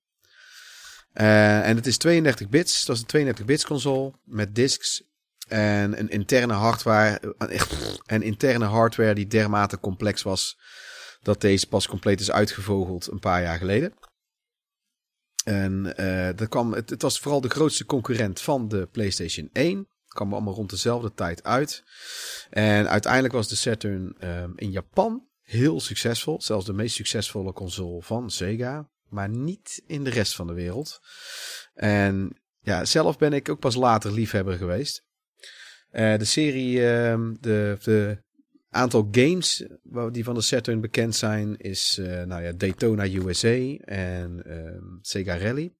En dan heb je daarnaast ook nog Panzer Dragoon, die is daar ook echt begonnen. Nights into Dreams, die kennen de meeste mensen, denk ik. En dan heb je nog Hmm. Bug en Clockwork Knight. Dat zijn denk ik de bekendste. Eh, qua Sonic is er niet heel veel op. Behalve rehash dingen en Sonic R. Ja, dit leek mij een hele mooie, simpele, korte samenvatting. Eh, we gaan er denk ik nog zat over zeggen. Heb, heb ik nog iets heel specifiek gemist? Voor mensen die niet bekend zijn met de De Saturn? series, denk ik. Ja, De Dat is Virtua trouw- Cop en Virtua Fighter series, denk ik. ja, die wou ik er trouwens nog Ja, bij ja, zetten. ja, zeker. Ja, Heb ik verder ik iets... zit ook te denken, had je nou Virtua Fighter gezegd? Fighters Megamix is ook wel een, een hele bekende natuurlijk. Die moet ik nog steeds Of hebben. een beruchte game bijna. Ja, die moet ik nog Ja. steeds hebben. Die, ehm, nou ja, goed, dat heb, daar heb je een goed punt. Ik dacht daar nog aan, aan die Virtua, dan ga ik het stuk typen en dan denk ik er alsnog weer niet aan. Een talent van mij. Ja. Eh, laten we bij de eerste vraag beginnen. eh, of het eerste de punt wat ik wil doornemen. Wat is onze persoonlijke historie met deze console? Eh, hoe kwamen we ermee in aanraking? Wanneer gekocht? Wat vonden we ervan? van? bla bla bla, dat hele verhaal. Ehm zal een, ik, ja, Jordi, begin jij maar eens weer. Alright. Nou, ik, ehm, ik was niet eh, meteen bij aanvang toen de Saturn uitkwam een eigenaar van, de, van het ding ook. Wat ik wel had eh, destijds was dat ik ehm, in Breda heel vaak rondhing in de speelhal van Pierre de Jonge. En daar hadden ze van alles staan wat ik helemaal geweldig vond. Zoals een Virtua Cop en een Virtua Cop 2 later. De Daytona, vier van die kasten aan elkaar gelinkt. En Sega Rally had ze geloof ik ook op een enig moment daar staan. En ik vond al die spellen helemaal geweldig. Ik was toch wel een beetje Sega fanboy op dat moment. En ehm, toen op een gegeven moment eh, drong het tot mij door van hey, er is een spelcomputer ergens en ehm, daar kun je die spellen gewoon thuis spelen. En ik, ehm, toen was ik eh, met mijn vriendin destijds op eh, vakantie in Indonesië. En gek genoeg, terwijl ik daar op Bali over een of ander landschap uitkijk, denk ik bij mezelf, ik moet gewoon dat ding kopen als ik weer terug in Nederland kom. En dat heb ik gedaan. En ehm, ik heb hem gekocht met eh, ehm, vijf spellen die ik hier nou voor me uitgestald heb staan. Ik weet niet of dat voor nu is of voor later, maar dat zijn de vijf van de spellen die ik het meest heb gespeeld erop. En het is ehm, jarenlang mijn favoriete spelconsole geweest, want ja, ik heb, er, ik heb er gewoon zo ontzettend veel plezier aan beleefd. Die spellen, ja, ik kan gewoon niet omschrijven. Het is gewoon heerlijk. Heb jij eh, in diezelfde tijd toen ook de PlayStation 1 en de Nintendo 64 ook gekocht en gehad? Ik, eh, ik was zelfs een beetje anti-PlayStation op dat moment. Want ehm, ik eh, begon toen al me door te dringen dat die het, eh, de zaken gewoon beter voor elkaar hadden dan, dan, eh, Sega. En ehm, ja, ik, ik vond het eigenlijk, ja, ik, vond dat, ik baalde daarvan. Ik, eh, ik wilde graag dat Sega succes had. En ehm, ja, het was toen eigenlijk in 1997 en 1998 al, ja, al best wel breed uitgemeten dat ze eh, qua marketing gewoon de verkeerde kant eh, op aan het gaan waren. En eh, qua Saturn dan in ieder geval. En PlayStation daarentegen was een groot succes. En ik, eh, ja, ik, ik weet niet, ik had een beetje, ik, ik- ja, het was niet echt dat ik eh, het best had aan PlayStation of zo, maar ja, ik gunde het ze eigenlijk minder, zeg maar, op een of andere manier. En later ben ik daarvan teruggekomen van, ja, luister van, het zijn gewoon spellen. Je moet er gewoon plezier aan beleven. En eh, het maakt me nou niet meer zoveel uit wie ze uitbrengt. ja. Maar ja, Ja. goed, op dat moment eh, vond ik het heel zuur dat mijn... Op een gegeven moment raken we allemaal een beetje onze eh, kort fanboy. Ja. ja, op een gegeven moment raken we ook allemaal een beetje onze, tenminste als je gezond eh, opgroeit, raak je ook een beetje je fanboy eh, Ja. devotie kwijt. En dan ga je realiseren dat het meer om de games gaat inderdaad. Ja. Ja. Nou ja, ik kan nog wel een paar eh, Apple, Apple liefhebbers eh, kan ik je naartoe verwijzen die in de 50 zijn en ze, hebben nog, ze hebben nog net niet een religie eromheen. Nee. En je hebt ook verstokte anti-Apple mensen. Ja, daar ben ik er eigenlijk één van. Maar het valt me valt me mee. ik vind het vooral. Ik vind het, het leukste vind ik. Ik kan het gewoon niet laten als iemand, als iemand pro-Apple is om dan een beetje te porren. Dat kan ik niet laten. Ja. Dat is, vind ik gewoon te leuk om te Ja. doen. En daar komt al, Ja, dat, is er, dat begon bij mij al toen ik negen of tien was, zoiets. En dat eh, een van mijn beste vrienden eh, heel, met, met zijn pro-Apple verhaal kwam, eh, hoe geweldig de Macintosh niet was. En toen, daar hield hij maar niet over op. En toen ging ik bij hem langs en toen zag ik dat treurige ding staan. Terwijl wij echt een dikke MSX en een dikke PC thuis hadden. Toen dacht ik van, wat is dit een zielig hoopje grijze meuk. Met je, met je muis. En je, je, je stomme spelletjes. En, en je praatjes. Wat zei je, is dit het nou? Ja, ik, ik was, ik, dat stak ik dan vervolgens ook niet onder stoel of banken. Maar hij was zelf ook echt zo ex- extreem daarin. En daar begon het al. Daar, be- daar begon het al, zeg maar. Nou, goed, doet er niet toe. Uiteindelijk zeg ik altijd, als ik, het- als ik het, eh, als het echt serieus wordt, dan zeg ik van, nou, het- iedereen moet gewoon lekker lol hebben. Ik snap heel goed waarom mensen pro-Apple zijn. Ik, ben het, ik weet alleen ook zelf heel goed waarom ik het niet ben. Maar eh, ik vind het een mooie geschiedenis zo. En dan gaan we even naar Michiel. Eh, jij eh, zit denk ik het laatst in de tijdlijn qua kennis te meemaken. Ja. Voor zover ik weet. Best wel, best wel heel laat, ja. En, eh, maar het is misschien wel leuk om een beetje eh, mijn attitude naar de set toe te schetsen in de jaren negentig. Ehm, ja, ik, ik, ik was heel erg, zat ik aan de Nintendo kant. Mijn eerste systeem was een, was een NES. En toen zijn we gewoon doorgestapt op de Super Nintendo. Eh Sega vond ik wel altijd heel erg cool voor, vanwege de arcade games, vanwege de speelhallen. Eh, maar ja, hun eh, consoles of hun thuissystemen trokken me dan weer net ietsje minder. Niet dat ik het niet, niet tof vond of zo. Ik speelde wel graag op de Mega Drive bij vrienden thuis en zo. Maar ja, als ik dan echt moest kiezen, en in die tijd kwam me niet bij me op dat ik ook meerdere systemen van verschillende merken kon, kon, kon gaan kopen. Eh, dan, kocht, kocht, ja, dan koos ik toch een beetje voor eh, de Mario's, de Zelda's. En eh, sowieso, ja, de Street Fighter 2 kwam natuurlijk als eerste op de Super Nintendo uit. Dus dat was ook helemaal iets waar ik diep in zat. En toen wij naar de volgende generatie overgingen, toen heeft mijn broer, jongere broer, twee jaar jonger, had een Playstation gekocht. En ik ging voor de Nintendo 64. En dus we hadden die twee apparaten in huis. En ik was altijd heel erg in de veronderstelling, ja, de Sega Saturn, wat heeft hij ons eigenlijk nou nog te bieden als je die twee al hebt, weet je wel? Ehm, en dat klopte ook wel een beetje als je kijkt naar wat er uit is gekomen. Nou ja, als je, als je heel erg kort door de bocht wil gaan, uh, wat er in Europa voor het systeem is uitgekomen. Ik had wel zoiets toen ik op een gegeven moment een CVG kocht, een multiplatform, uh, multiplatform tijdschrift. Dat ik uh, screenshots zag van Guardian Heroes of Treasure, wat ik echt heel erg tof eruit vond zien. Dat is echt iets wat helemaal in mijn straatje lag. dat ik zoiets van, oh, dat zou wel, dat zou wel heel tof zijn eigenlijk. Dat was echt zo'n game waar ik misschien wel een setting voor zou, zou willen hebben. maar ja, eigenlijk al heel lang in de veronderstelling gebleven van ja, heel erg veel is er niet voor mij op de Sega Saturn. Ook omdat je, uh, zeg maar, ja, net als de PlayStation was het vroeger 3D. Een beetje onstabiele 3D van wat ik ervan zag. Uh, ja, de, de, Nintendo 64 in eerste instantie liep best wel gelijk met uh, de, PC's uit die tijd. Of althans de eerste twee jaren met de 3D-FX-kaarten en zo.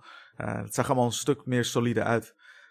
en nu, nu als je terug gaat naar de Nintendo 64, zie je pas hoe blurry en wazig het ook allemaal was, zeg maar. En hoe, hoe krakkemikkig de framerates uh, waren. Maar dat was ook heel vaak zo natuurlijk op een PC, dat je in die tijd vaak ook niet een PC had die echt super hoge framerates haalde met, uh, met 3D-games. Dus dat uh, nam, nam een beetje verlief aan. Maar goed, vele jaren later werkte ik bij Nintendo in, in Frankfurt, Nintendo of Europe. En ik had een Britse collega daar die een ontzettende Sega-fan was. En die zat mij de hele tijd een Japanse Saturn aan te praten. Ja, jij moet gewoon het, het soort games waar je van houdt, je moet gewoon een Japanse Saturn hebben. Want er is zoveel meer in Japan uitgekomen voor de Sega Saturn dan hier in het Westen. En uh, toen ben ik me eens in de, ja, gaan verdiepen in wat er allemaal voor uit is gekomen. En toen zag ik dat heel veel vette arcade games, die, uh, waar, ja, waarvan ik niet wist dat er goede homeports voor waren, allemaal in Japan op de Saturn waren uitgekomen. En, uh, toen had ik nog zoiets van, ja, ik had al het plan om een uh, originele Xbox te hacken en daar meme op te gooien, zodat ik op mijn CRT-televisies televisie gewoon heel veel arcade games kon gaan spelen. En dat ik zoiets van, ja, waarom zou ik dan die ports nog op de Sega Saturn nodig hebben? Maar uiteindelijk is het hem toch gelukt om het uh, me aan te praten. En hij, zijn vrouw kwam uit Japan en hij is op een gegeven moment weer zijn schoonfamilie op gaan zoeken. En toen had hij zo'n witte Sega Saturn voor me teruggebracht met één controller. En even kijken, had Sega Rally had hij bij gedaan. Hij had uh, Daytona USA Circuit Edition, de Japanse zeg maar heruitgave van Daytona USA had hij erbij gedaan. Hij had Virtua Fighter Kids meegenomen uh, en Fighters Mega Mix. En uh, ja, op een gegeven moment heb ik dus ook zo'n via een andere Japanse collega zo'n step-down converter geregeld. Ik mocht even, even die van hem lenen. En ik was zelfs speciaal nog, had ik een grotere CRT-televisie als ik gaan zoeken. Ik was naar Frankfurt gegaan. En bij een, een of andere Rus heb ik toen zo'n AEG-kast uh, van een uh, CRT nog uh, geregeld. Want ik had alleen een kleintje en ik wist niet zeker of die 60 hertz kon ondersteunen. Dus ik wilde er eentje waarvan ik had uitgezocht, oké, die ondersteunt 60 hertz beelden. Dus dat heb ik ook nog geregeld. Ja, en zo ben ik steeds dieper in de library van de Sega Saturn gedoken. En ja, op het moment dat hij bij mij in huis kwam, was in toen ik nog in Duitsland woonde dus. Uh, 2012 moet het zijn geweest. En toen is mijn reis met de Saturn begonnen. En sindsdien is het eigenlijk een van mijn uh, meest gespeelde legacy uh, systemen. En ja, een van mijn meest geliefde collecties van games heb ik ervoor opgebouwd eigenlijk. Ook juist heel veel arcade ports. Want die zijn natuurlijk het makkelijkste spelen als je geen, geen Japans kent. En die zijn ook het zijn ook vaak games die je gewoon even lekker snel aan kan zetten als je niet zoveel tijd hebt. En even lekker kunt gaan knallen. Nou, en het is Fighting ook... games, shoot-em-ups en uh, dat soort dingen allemaal, ja. Nou, en het is ook zo, dat, uh, dat heb ik nog niet in mijn samenvatting gezet, dat de, de 2D-capaciteiten bij de Saturn veel ja. sterker zijn dan die bij de PlayStation. Ja, laat, laat in, in staan de het Westen, in Europa dus, uh, en in Amerika uh, was natuurlijk uh, 2D hartstikke uit. Dus daar, uh, dat, dat vermeden ze ook heel erg in de marketing. Ze wilden het systeem juist heel erg presenteren als een 3D-systeem met 3D-graphics. En daar, schoot het voor mij toen de tijd een beetje in tekort. En nu kan ik het juist ook wel weer waarderen hoor. Die Fighters Mega Mix en Panzer Dragoon en die Sega Rally ziet er eigenlijk best wel goed uit als je kijkt naar de capaciteit ja. van het systeem. Nou, ik heb, ik, ja. ik heb zelf, heb ik daar nooit ja, ik, ik, ik ben zelf altijd ook dat soort oudere spellen blijven spelen. En je hebt wel eens van die spellen waarbij dat dan heel houterig bestuurt. Nou, daar heb ik dan eigenlijk altijd meer moeite Mm. mee. Of, maar het is ook de, de artistieke kwaliteit. De insteek. Je hebt gewoon van die makers, ook al toen op de PlayStation 1 en, en op de Saturn, die, die gewoon ehm, daar toch iets moois van wisten te maken. Of iets tijdloos. Ja. Het was net als oude animaties, hele oude tekenfilms. De beste zijn Ja. ook gewoon nu nog steeds mooi om naar te kijken. Ook al zijn ze 80 jaar oud. Ja, Zo zie ik het een beetje. En ook met 3D vind ik dat zelf. Dat is wel wat, wat, wat moeilijker oud geworden en wat moeilijker te accepteren dan, ehm, dan 2D. T- Ja. 2D is veel tijdlozer. Daar hebben we het ook allemaal de andere podcasts toen over gehad. ja, en ik ben nu ook wel weer zover dat ik daar ook wel een beetje de, eh, de charme van kan inzien van de 3D-graphics van de Sega Saturn. En eigenlijk op een bepaalde manier het beter kan hebben dan als ik nu terug ga naar de Nintendo 64, waar... eh, Ja, die trek ik Ja. het slechtste. Dat zei ik toen ook al. Die trek Eh, ik op dit moment ook het slechtste inderdaad. En de Sega Saturn heeft wel nog ja, wel Ja. minder stabiele 3D graphics, maar het is wel het oogt wel scherper allemaal. Ja, Ja. De lijnen zijn harder inderdaad, dat klopt. Ja, ik, ik, heb, ehm, Ja. ik, ik heb een Hyperkin ehm, HDMI-kabel voor de Saturn bij Limited Run gekocht. Toen ik daar een pre-order Mm. plaatste, weet ik wat hoe lang geleden. En toen was ook een Hyperkin. Ik denk van, laat ik daar gewoon eens proberen. Want ik betaal toch al tering veel verzendkosten en weet ik het allemaal. Dus- En dat kabeltje was best, was best, was best goedkoop. Eh, was, was, weet ik het, 15 dollar of zo, of minder. En die werkt verdomd goed. Ik heb nou, Ja. ik vind echt, het, het is een wereld eh, van verschil met een gewoon goedkoop HDMI-kabeltje. Deze is ook al niet zo duur. Dus ik zoek nou, Ja. ik ga nou ook zo'n Hyperkin kabel kopen voor de Nintendo 64. En dan ben ik ook benieuwd hoe dat... ehm, ik denk dat dat ook een stuk beter wil. Ik heb ook een review gezien op YouTube. Maar ja, dat is nog steeds... Je ziet het natuurlijk niet met je eigen ogen. Ehm, Ja. Die was er ook heel positief over. En ik hoop dat ik het dan weer wel beter tref. Want ik wil heel graag die, die Castlevania's op de N64. Moet ik ook nog spelen. Nou heb ik nou binnenkort... Nou ja, Ik heb nou een Xbox... die heb ik weggedaan. Die Legacy, Castlevania Leg- Legacy of Darkness had ik toen eh, verkocht. En die is, is nu best wel veel eh, geld waard volgens mij. Ja. ja, ik heb ze allebei, maar ik ze ook allebei wil reviewen. En ehm, ja, ik, ik heb geprobeerd om alle Castlevania's te kopen, maar diegene die ik nou nog moet hebben zijn niet hele goede Castlevania games. En ik kan dan honderden, honderden euro's neerleggen voor iets wat ik uiteindelijk alleen maar in de kast ga zetten. Dus eh, Ja. laat maar. Ik ben heel, Ja. blij met, heel blij met wat ik heb. En ehm, dat... eh, Maar ik speel, de, de Saturn staat bij mij echt eh, gewoon aangesloten. Al mijn standard definition consoles eigenlijk op CRT-televisies. Dus staat op eh, mijn Bang Olufsen MX-7000 Nou, staat hij eh, eh, met, dat met een RGB-SCART-kabel. Nou, dat is bij mij ook. Maar ik, ik, nou moet ik op zolder gaan zitten. En dat, is, dat vind ik toch een beetje contactgestoord of zo. En dan, dus ik doe dat nou. Ja. Ik, ik merk gewoon dat ik dan beneden. Nou heb ik beneden ook de optie. En dan speel ik meer. Ehm, Ik ben nou Alien Trilogy aan het spelen op de Saturn. En eh, Hm. ja, die wil ik altijd eens een keer uitspelen. Goed, maar dan mijn verhaal met de Saturn. Dat is een beetje eh, apart. Ik was niet specifiek pro whatever eigenlijk. Ik was, ehm, want ik ben begonnen met de MSX en de PC thuis. En dan hadden vrienden van mij hadden een NES en Super NES. Eh dat was het vooral. En ik kende weinig, ik kende ook wel een enkel persoon met een Mega Drive. En ik vond dat wel altijd vet. Ik vond het wel altijd een tof apparaat. Maar ik Hmm. was toch eigenlijk wel pro, nin- vooral meer richting Nintendo.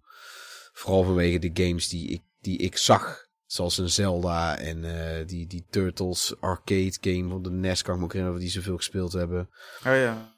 En, eh, en, toen, en toen kwam de Super NES met, eh, met, met, met Super Metroid en weet ik het allemaal. En toen kwam de PlayStation 1. Dus een vriend van mij die was echt van de consoles. Ik, ik deed dat zelf niet. Ik had zoveel vette games op de PC thuis. En als ik wat oudere games zou spelen, had ik nog een MSX met keiveel vette Konami games. En daar was ik eigenlijk altijd wel tevreden mee. En toen eh, raakte ik bevriend met, eh met, met, met Vadim. Die kerel die had echt keiveel eh Super NES games. Hm. En die kocht ook meteen de PlayStation 1 toen die uitkwam. Ja, dat was allemaal tof, tof, tof, weet je wel. En toen, kwam, toen ging ik van naar een andere school toe. Toen raakten we een beetje uit elkaar. En toen kwam ik in aanraking met, ehm, eh, met Hugo, die onlangs de gast was. Nou, en hij was ook van de Nintendo. Eigenlijk meer, minder meer toevallig. Want als hij van Sega was geweest, had ik het ook prima. Weet je wel, ik, ik was niet anti Ja. iets, zeg maar. Nee, en-. En toen hadden we, dus hebben we Super NES Wat je games- wel doet, tenminste wat ik wel een beetje deed in die tijd, dat je natuurlijk... eh, heel erg achter je keuze staat. Dus daar best wel soms fanatiek over kan zijn. Maar ik vond het altijd wel ook wel heel leuk om met Sega-apparaten te spelen van vrienden en zo. Ja, ja, dat is mijn insteek ook altijd wel min of meer geweest. Toen uh, was, uh, was ik op een gegeven moment dat Chrono Trigger uh, had ik voor de Super NES. En toen was de PlayStation 1 al lang uit. En ik wist dat ook al, want ik had die bij Vadim heel veel op de PlayStation 1 gespeeld. Uh, maar dat bleef wel een beetje een duur ding toen nog, voor als je 16 bent, weet je wel. En toen heb ik hem, uh, ja. toen kwam hij een keer langs, toen liet hij Final Fantasy 7 zien. Ja, Jezus Christus nog aan toe. Mensen kunnen nou allemaal wel soms zeggen, ik vind 6 toch de beste. En ik prima dat je dat vindt, is ook gewoon een keigoed spel.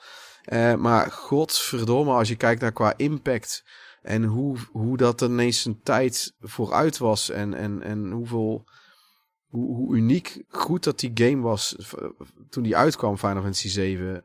Als je daar niet bij was, dan weet je niet waar je het over hebt, vind ik. Als dat, uh, dat, dat, ik snap ook wel dat, dat andere mensen een andere favoriet hebben, maar Jezus, wat is dat? Ik vind uiteindelijk, denk ik, Chrono Trigger uiteindelijk ook beter nog. En, en daar was ik ook heel erg aan het verdedigen mm. tegenover Vadim. Oh, nee, Chrono Trigger is ook heel vet, hoor.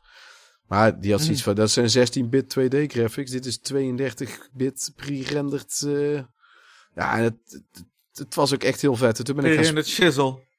Ja, dat ziet er nog steeds goed uit, die pre-rendered backgrounds. En, en het is ook wel stijlvol gemaakt. De muziek is prachtig. Elke, el, elke heel die score is prachtig van Final Fantasy 7. Maar goed, dat haalde mij wel redelijk over om de PlayStation 1 te halen. En toen raakte ik in aanraking met Tony. En Tony, die was pro Sega. En Tony was een kerel in Breda.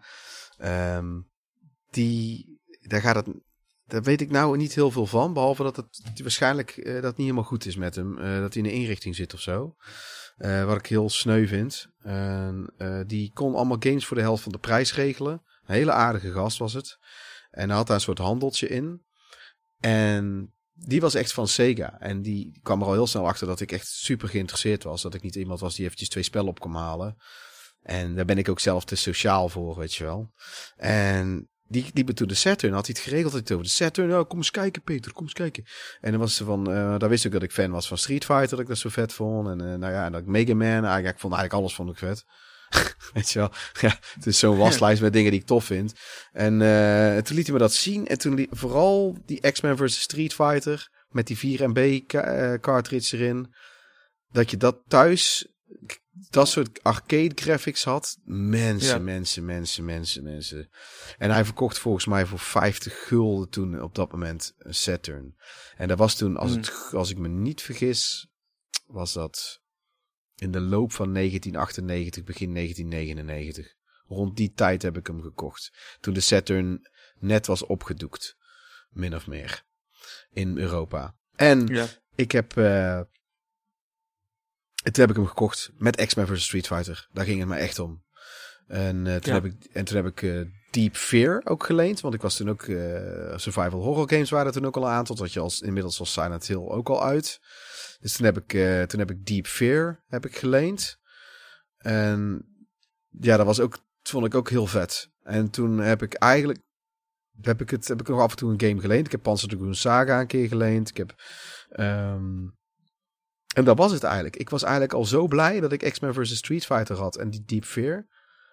Dat, uh, daar hield ik het eigenlijk bij. Heb ik het heel lang bij oh gehouden.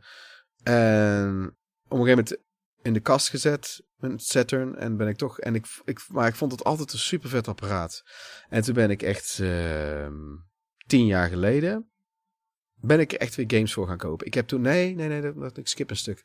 Toen ik 23 was, dus zo'n 16, 17 jaar geleden, rond die tijd in ieder geval. Echt de tijd van de um, PlayStation 2, um, ehm, nog net, weet je wel, rond die tijd. En de Gamecube en zo. En de Xbox. Rond die tijd uh, had je die C-Square in Breda. En daar heb ik toen nog een aantal Saturn games gekocht. Van de Deep Fear heb ik toen voor mezelf gekocht. En daar heb ik Mega Man X3 gekocht. Um, dat, ja, misschien nog één of twee. Een paar spellen. Uh, zo van, dit wil ik toch wel mm. kunnen spelen. En uh, toen heb ik tien jaar geleden... Toen had ik zoiets van, oh, ik, ik heb Panzer Dragoon Saga toen ooit drie weken mogen lenen. Ik vond dat zo vet. Maar ik, ik wil die gewoon voor mezelf hebben. Nou, toen had ik ook op dat moment het geld voor.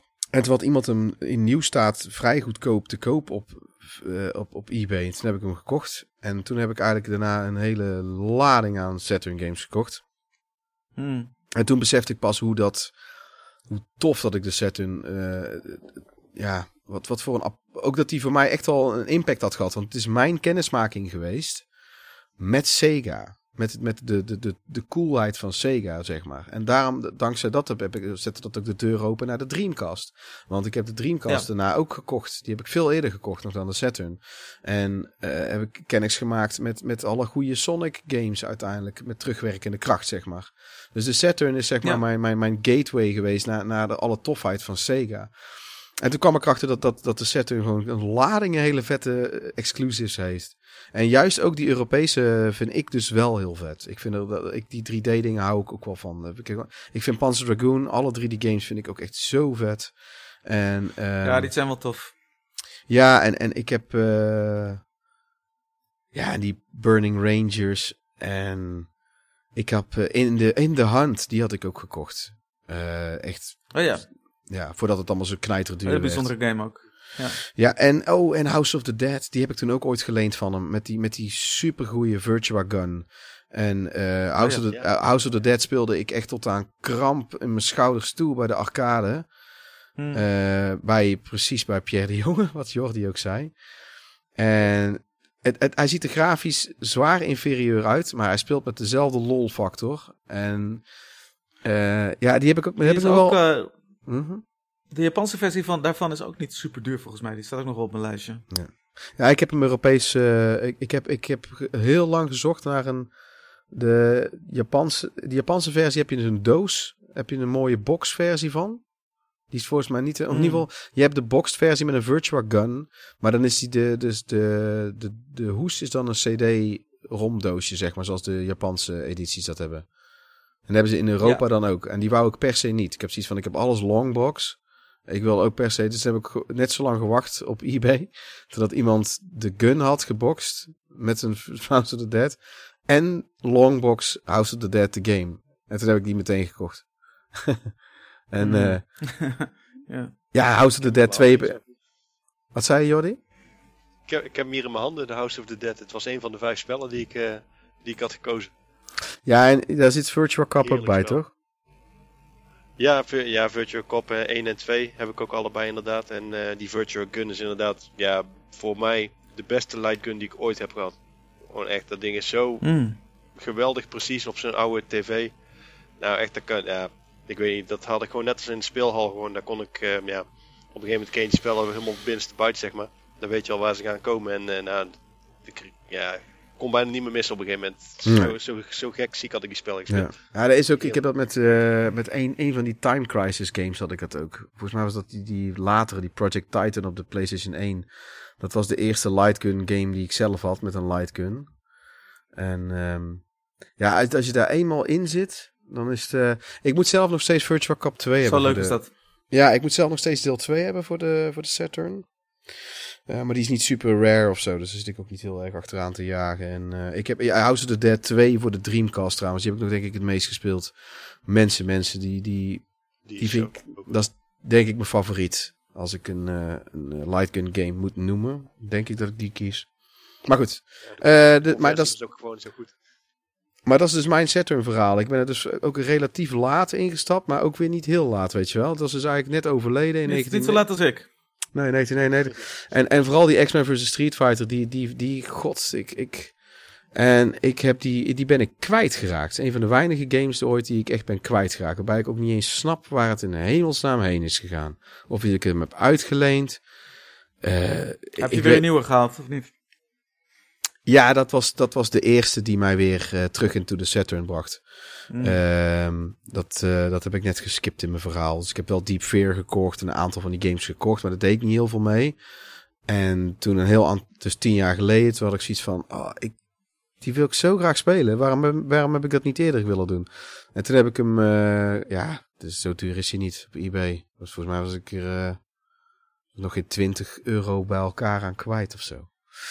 En ehm, dat, eh, ironisch genoeg, of hoe moet ik dat zeggen, het, het is super frappant. De achterkant van de versie die ik heb ontbreekt. De binnenkant van de inlay. Wie heeft hier in de hemelsnaam dan ooit eruit gehaald? Maar goed. Ehm, of dat is kwijtgeraakt, vermoed ik dan. Die inlay, zeg maar, weet je wel. Ja, En de versie die ik toen ik 17 was overkocht, had dat ook. Nou, hoe groot is die kans? Dat vind ik zo frappant. Ik zo, zo raar. Dat is zo, typisch is dat. En eh, ja, ik ben nou echt... Ik, het is nou, eh, denk ik, misschien wel mijn favoriete oude console. Ik, hoewel ik ook morgen iets anders zeg, maar... Ik heb... ehm, ik blijf ook gewoon een groot fan van de PlayStation 1. En de Nintendo 64 draag ik ook een heel warm hart toe.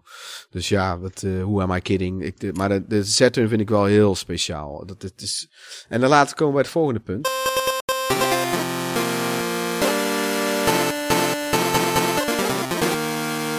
Eerst, voordat ik maar de volgende... Gaan we de quiz doen, jongens. Want ik heb een quiz voorbereid. Om jullie Sega Saturn kennis eens op de proef te stellen. aha. ben benieuwd. Kijk hoe ik door de mand val. Ja, ik heb eh, acht vragen in totaal. Dus er zijn er vier eh, voor ieder. Ik moet alleen even kijken wie de even of de oneven vragen. Want ik heb één of twee vragen waarbij ik denk dat Michiel ze wel weet. Eh, Eigenlijk wil ik dat hij ze niet weet. Even kijken. Nee. ik ben inmiddels ook een beetje gewend om gekwist te worden. Ja, dat weet ik, ja. even kijken. Eh, we beginnen bij, eh, bij Jordi. Ehm, het, het, het, ik begin niet al te moeilijk hoor, vind ik zelf. Ik, eh, het, het- ik, ik vind ik, dat ik het redelijk makkelijk heb gehouden. Eh, Sega probeerde met hun Saturn echt onderscheidend en vooruitstrevend te zijn qua hardware. Ook qua sound. Dus welk bedrijf lieten ze een speciale geluidskaart maken voor de Sega Saturn? Welk bedrijf was dat? Nee, ik weet het niet. ik hoef er niet lang over na te denken, ik weet het gewoon niet. Weet jij het, Michiel? Nee, die eh, weet ik ook niet. Want ik heb hier, ik denk van, oh, dat, die is zo makkelijk. Dat, dat eh, makkelijk. Wacht, wacht, wacht. Panasonic. nee, nee, dat is niet Panasonic. Het is wel een Japans, be- Japans bedrijf wat bekend is dat ze supergoed, supergoed zijn met audio. Sony, ja. Nou, het, is, het is een van de meest eh, schrikbarend goede merken waarbij ik altijd sta van te kijken hoe alles van hun zo'n beetje goed is. Het is van Yamaha. Ah, oké. Ja, Dat, eh, ja, dat is niet... eh, ja. Yamaha was natuurlijk ook eh, verantwoordelijk voor de soundchip van de, van de Mega Drive. Nou, dat had je, had je, had je kunnen weten. iets, eh, Had precies. je, had je dit kunnen gokken. Wat vrij logisch is. Ja. Oké, vraag 2 is dan voor jou, Michiel. Eh, de Saturn kwam eerst uit in Japan.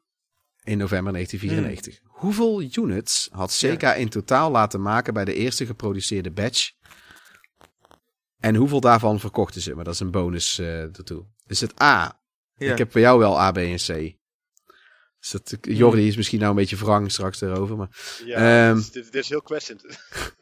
A, A 100.000. B 200.000. C 300.000. Ehm, ik denk, want in Japan kwam je uit met Virtua Fighter. En dat wilde iedereen daar spelen, thuis. Dus ik ga voor het hoogste getal, voor 300.000. Oei, dat is fout. Dat is 200.000. Oh, Ja, en dat was wat, een, eh, eigenlijk wat, meteen... stelt dat, wat, wat stelt dat met teleur, Japan? En het was eigenlijk gelijk uitverkocht. Dus eh, alles was eigenlijk meteen Ja. uitverkocht. Ook dus die volle 200.000 units waren in een paar Ja. uur volgens mij zelfs uitverkocht. Met inderdaad Virtua Ik Fighter. weet wel dat hij daar best wel... eh, ik weet dat hij het daar best wel goed heeft gedaan. Daardoor ging ik voor het hoogste cijfer inderdaad. Maar dan hebben ze gewoon vrij bescheiden een aantal units geproduceerd. Ja, omdat het, het, dat was nog, het was ongekend, denk ik. Eh, het is natuurlijk ook hoe, hoe lang bestonden toen consoles eigenlijk nog. Hè? Het is zo moeilijk te zeggen. Ehm, Ja.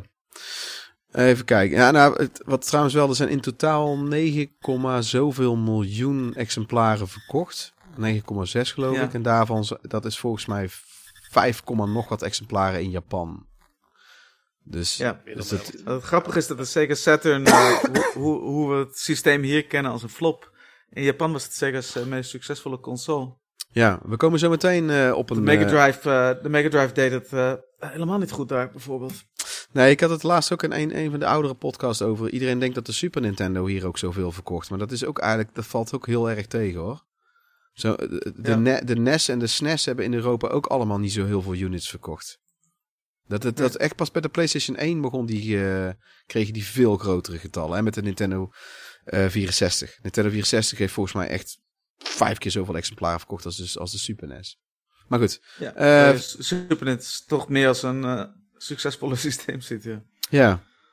Eh, vraag nummer drie is dan eh, weer voor eh, Jordi. Is deze keer ook multiple choice. Deze week, ik, ik vind dat ik goed bezig ben geweest. Bij de launch in Europa kwamen er nogal rare commercials voorbij. Sega gebruikte meerdere slogans uiteindelijk voor de Saturn. En welke van deze drie is nooit gebruikt? A. It's out of this world. B. A little too real. C. It's out there. Ik denk B.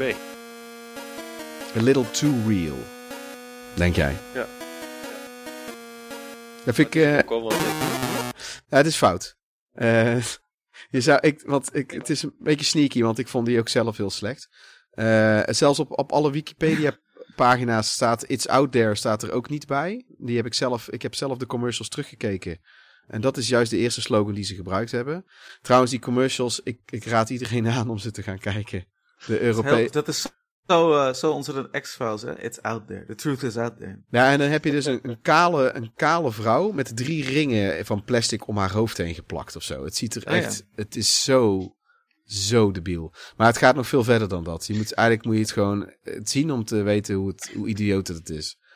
Ja, Je hebt ook een Allemaal- soort- Allemaal rare mannetjes in een, eh, in een soort van eh, bioscoop of zo. Ja, en daar, moet het her, herinneren? daar moeten de hersens voorstellen. Eh, Oh ja. Dat zijn de synapsen. Dus als, die dan, als jouw synapses, jouw hersens dan helemaal gaan flippen, dat zijn dan die poppetjes in die bioscoop. Oh ja, dat is het, ja. Die heb je ook, ja. Eh, en ik vond trouwens ook een promotie met Ice Cube. Ice Cube met, eh met die Oh ja, een kale Ice Cube met drie ringen om zijn hoofd. Ja. ja. Ja. We hebben ook wat geloofwaardigheid verloren daar. eh, dankzij Maar- die- dankzij die commercial. Maar iets wat nog veel toffer is dan de Europese commercials, is de Japanse commercials. En dan komen we nou bij vraag 4, die voor Michiel is. In Japan waren de commercials een daverend succes vanwege een bepaald karakter in deze reclamespotjes. Hmm, die Hoe? weet ik, die weet ik. Je weet hoe die heet? Hoe heet Ja. dit figuur? Ja? Segata Sanshiro. Zet hè? Ja. En En, eh, en zijn catchphrase was Sega Satan Shoo! Wat eh, zoiets betekende als je moet Sega Saturn spelen. ja, het gaat ook allemaal over kinderen die andere dingen aan het doen zijn. En dan, en dan, le- en dan legt hij ze dan slaat allemaal... hij ze helemaal in elkaar en dan wurgt hij ze. Ja. Dan dan doet hij allemaal choke, chokeholds en, eh, en van die goede Oh. flinke throws. En dan liggen ze allemaal zo knock-out op de grond. En dan... Uh, Sega Sega ta, Sanshiro. Doet eentje dan ook zo. En dan, zegt hij, dan, en dan Ja. laat hij die Saturn zien. Dat je Saturn games moet spelen. Ehm, Even kijken. Vra- ik ga nou, omdat ik dit zo tof vond, ga ik hier even op door. Dus vraag 5 gaat hier ook over, eh, Jordi. Welk, op welk bekend filmpersonage is Segata Sanshiro gebaseerd? En van welke film is dit? Hmm. Oh mijn god, en dan moet ik denken ergens aan midden jaren 90 natuurlijk. Nee, veel ouder. Veel ouder. Een hele oude... Je moet echt aan zo'n eh, een, een klassieke... Nee, dat is de Chinees. Nee, dat moet je niet aan Ja. denken. Ik weet hem, ik weet deze ook. Ja, het spijt me, wij kennen geen Japanse martial artist verder. Dus, eh, Nou, het is, het is van een film van Akira Kurosawa is het. Dus het is wel echt... Kurosawa, ja. Su- Sugata Sanshiro is het. Ja, dus het is gewoon een hele simpele woordspeling. Ja. En, en die acteur die, eh, die Segata Sanshiro speelde, ehm, die eh, was best wel bekend, want die was in een oude bekende anime, act- zo'n soort Power Rangers serie. God, ik weet niet meer hoe die heet. En Kamen Rider, denk ik. ja, die ja. En daar leek hij heel erg op. Dus op die acteur in de originele film. De he- originele film heet Sanshiro Sugata, maar ze het dan, dan doen ze het andersom in Japan altijd. Ja. Eh, goed, nou ja, Michiel staat op dit moment voor. dat. Even kijken, dan is de volgende vraag weer ook echt bedoeld voor Michiel. Ehm, wat was de eerste game die Segata Sanshiro promote in zijn eerste commercial appearance? Oeh. Ik heb ze niet echt eh, chronologisch volgorde. Ik heb ze wel allemaal gezien. Ja, je was moet de niet, te makkelijk maken hier. Was dat niet eh, Bomberman? Nee. Is dat een Bomberman? Nee, dat is fout. Dat was de tweede, was dat. Oké. De eerste is eh, Sonic R. Ah, oké.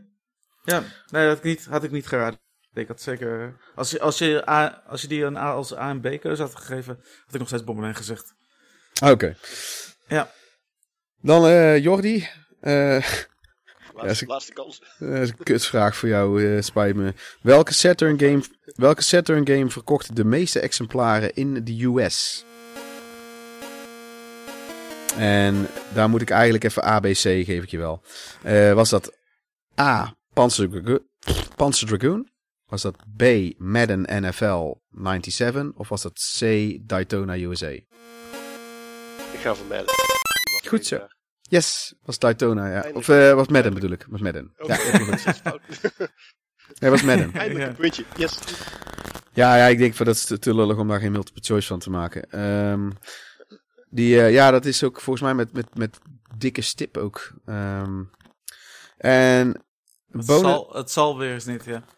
en heb jij enig idee, Michiel, welke dat in Japan was? Dat is jouw laatste vraag. Ehm, krijg ik ook A, B en C? Of eh, mag ik... eh, moet ik de- Eh Virtua Fighter 1, Virtua Fighter 2 of Sonic?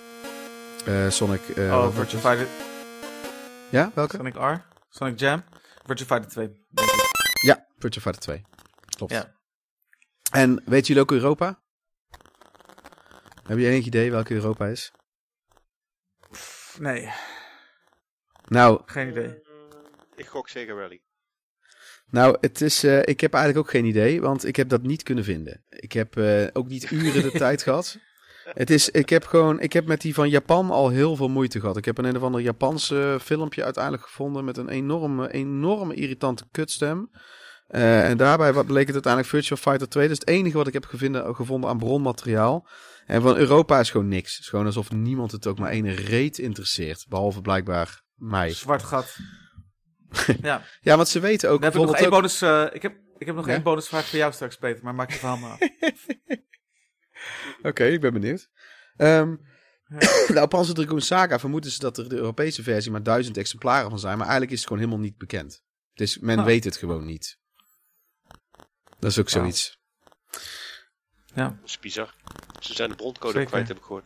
Ja, de, die source code is ook verdwenen. Ja. Die is sowieso Ja. kwijt. En een heel de, je hebt een heel interessant artikel. eh, God, ik kan de link dat ik wel in mijn web- op de website. Ehm, wat heel uitgebreid heel de geschiedenis uitlegt van de, het maken van Panzer Dragoon Saga. Sowieso zijn er twee overleden tijdens het maken ervan. Eh, waarvan eentje zelfmoord heeft gepleegd. En de tweede is niet helemaal duidelijk. Maar was wel waarschijnlijk ook zwaar stress-related. Dus die zijn eigenlijk ook wel min of meer dankzij dat zijn ze overleden. Ehm, heftig. ja, heel heftig. Het is een heel heftig. eh, het, is, het, is een heel, het is eigenlijk één grote tragedie om dat stuk te lezen over de, het maken van die Panzer Dragoon saga. Ehm, Hm. Waardoor ik hem ook met extra respect speel, moet ik zeggen. Ehm, Ja. het is heel, pijn, heel, heel tragisch om te lezen. En ik, vind, ik weet dat jij, Michiel, eh, dat soort geschiedenisdingen ook heel interessant vindt. Zeker. Net, net als ik dat ook heb. Ja, wat vinden wij de voor- en nadelen van de Saturn? Wacht, zal- Eerst nog de, de bonusvraag voor jou. Oh ja, ja. Dus eh bonusvraag, omdat ik genoot zo erg van die Se Secretary Sanchiro vragen.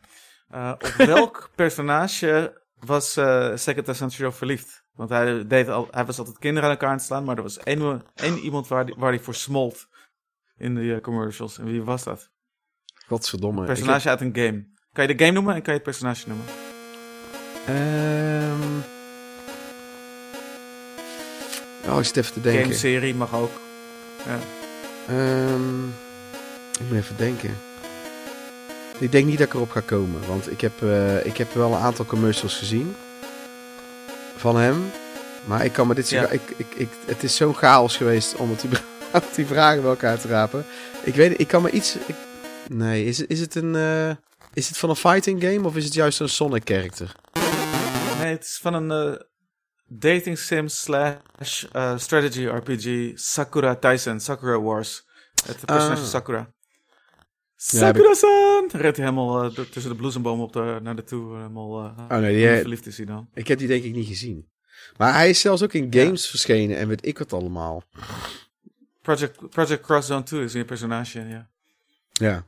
Heel vet, hè? En als, hij dat, als hij dat meisje tegenkomt, dan gaat hij ook helemaal... verandert zijn hele attitude ook. compleet. Vet, hoor. ja, wordt hij ineens helemaal soft, ja. Ik, maar, ik nee.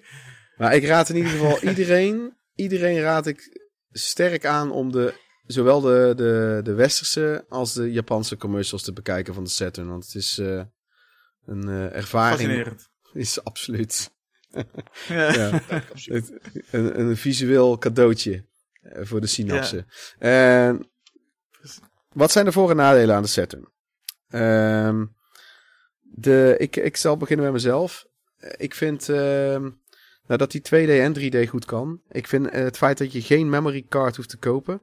Maar het nadeel vind ik wel een beetje dat dat, dat zo'n stom batterijtje achterin moet, onderin. Dat vind ik wel Ja. echt een nadeel.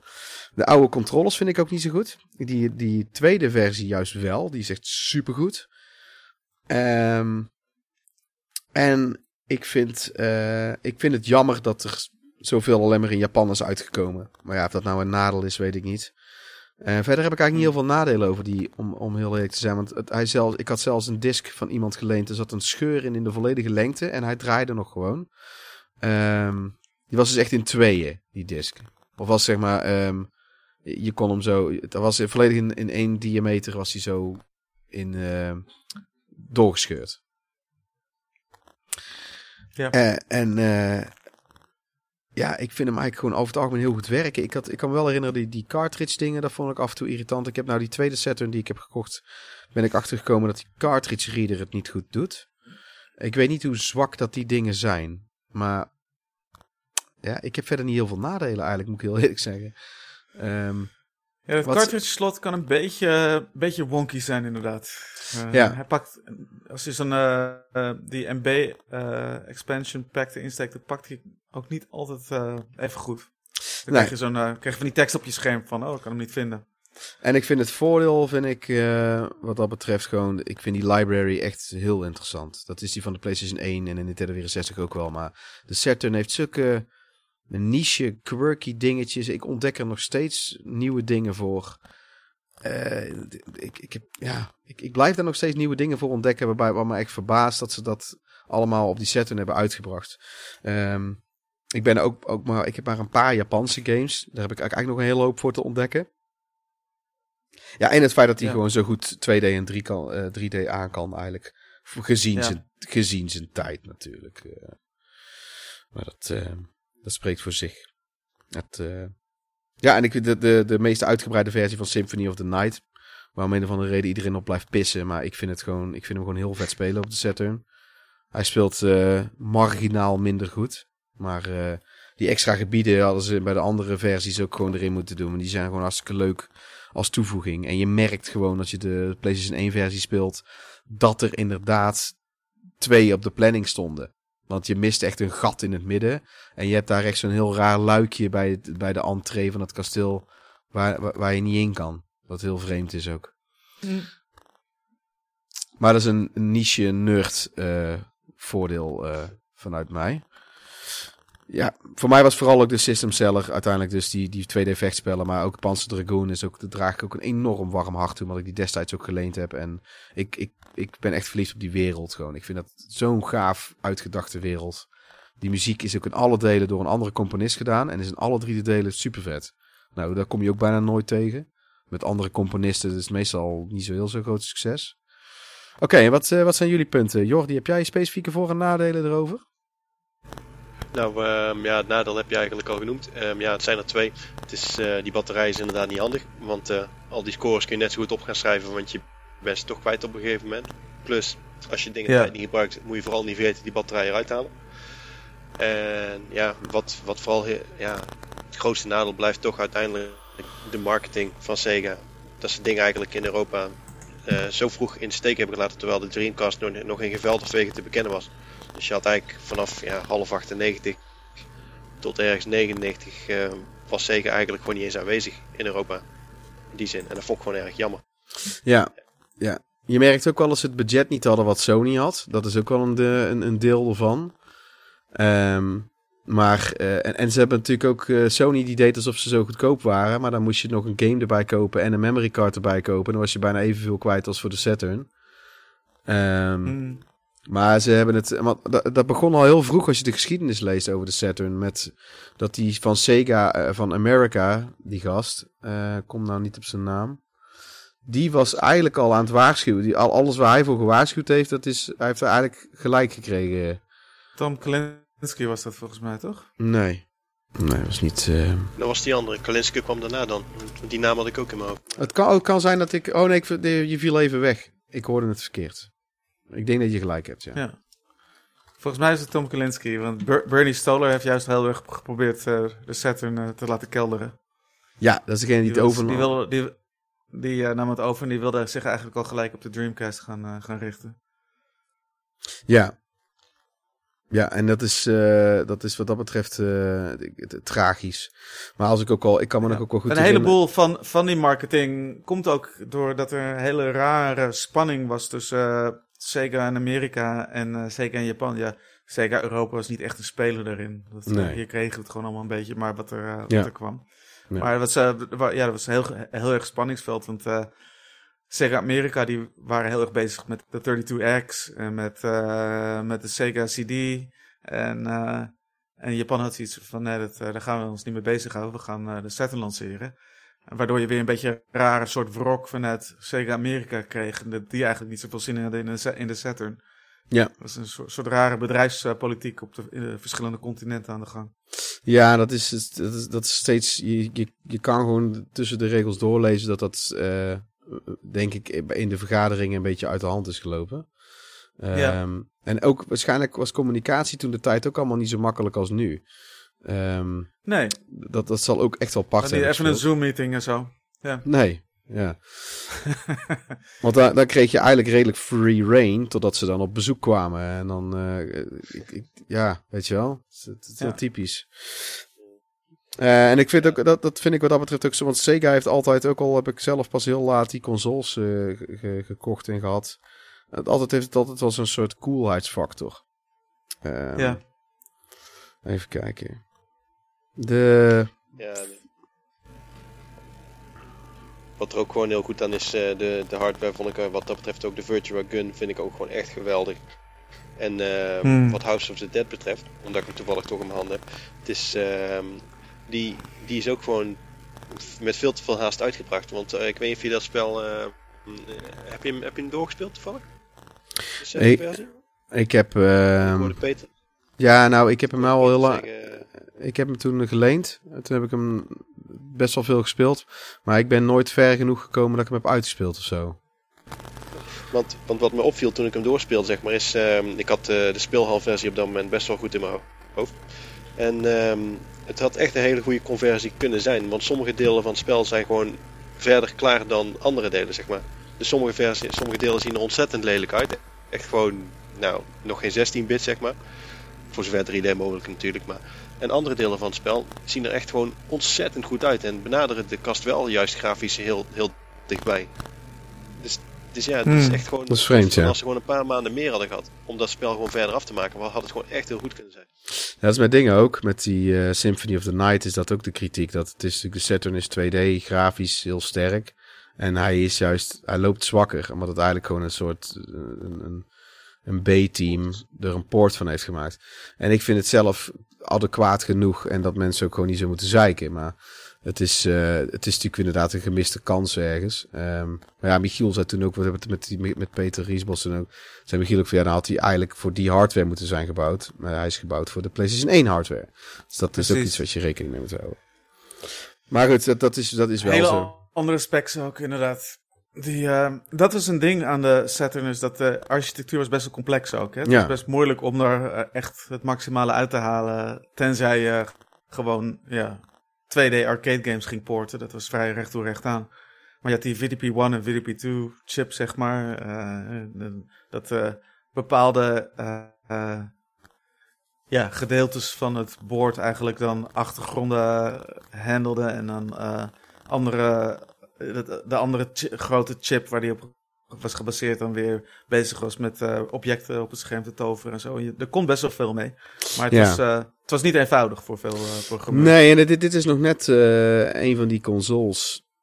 Ehm, dat zou nog wel twee generaties zo doorgaan. Hoewel ze Ja. langzamer steeds, langzamerhand steeds meer op elkaar begonnen te lijken en op PC's begonnen te lijken. De PS3 Eh. was ook zo'n raar apparaat. bijvoorbeeld, precies. Met die gekke celprocessor, eh, waar, waar heel veel bottlenecks in zaten. Waar eh, Ja. gewoon niet eenvoudig was om voor te programmeren. Nee, daarom heb je ook heel veel games die door de PlayStation 3 slechter uitzien dan op de Xbox 360. Vanwege, dat is Ja, pu- ja, puur vanwege die reden. En de Saturn is ook pas een Ja. paar jaar terug. Heeft eens een dude heeft het helemaal weten uit te pluizen. Deels omdat denk ik er een van de enige mensen is die dat nog probeerde. En hij net een soort ingeving had. Afgezien van dat hij ook waarschijnlijk Ervan bedoel je? ja, waardoor je, dat, dat, dat hij precies weet hoe heel die Saturn in elkaar zit en welke eh, firmware er allemaal, hoe de firmware in elkaar zit. Eh, waardoor hij elke file en alles weet wat het doet en waarom. En zo. Dus dat je echt, echt precies weet hoe die Saturn werkt. En dat, Ja. dat, dat, was, dat is pas een paar jaar terug helemaal uitgevogeld. En, en dat, is, dat komt vanwege wat Michiel zegt, vanwege die verschillende eh, processoren die erin zitten. Het is eigenlijk een stukje black magic hoor. Want als je die uitlegt, ik, ik ben het op de helft al kwijt, omdat mijn kennisgebied daar helemaal niet zo. en, en het is, maar ook mensen die er wel wat van af weten, die zeggen ook van: dit is echt zo'n apart apparaat. Hoe, dit is, eh, hoe deze is ontworpen. Het verhaal gaat ook vaak een beetje dat ze het eerst helemaal op 2D wilden stoelen, hè, het apparaat. En dat ze, toen ze lucht kregen van wat Sony aan het doen was, eh, in een vrij laat stadium eh, zich met de 3D-capaciteit zijn bezig gaan houden.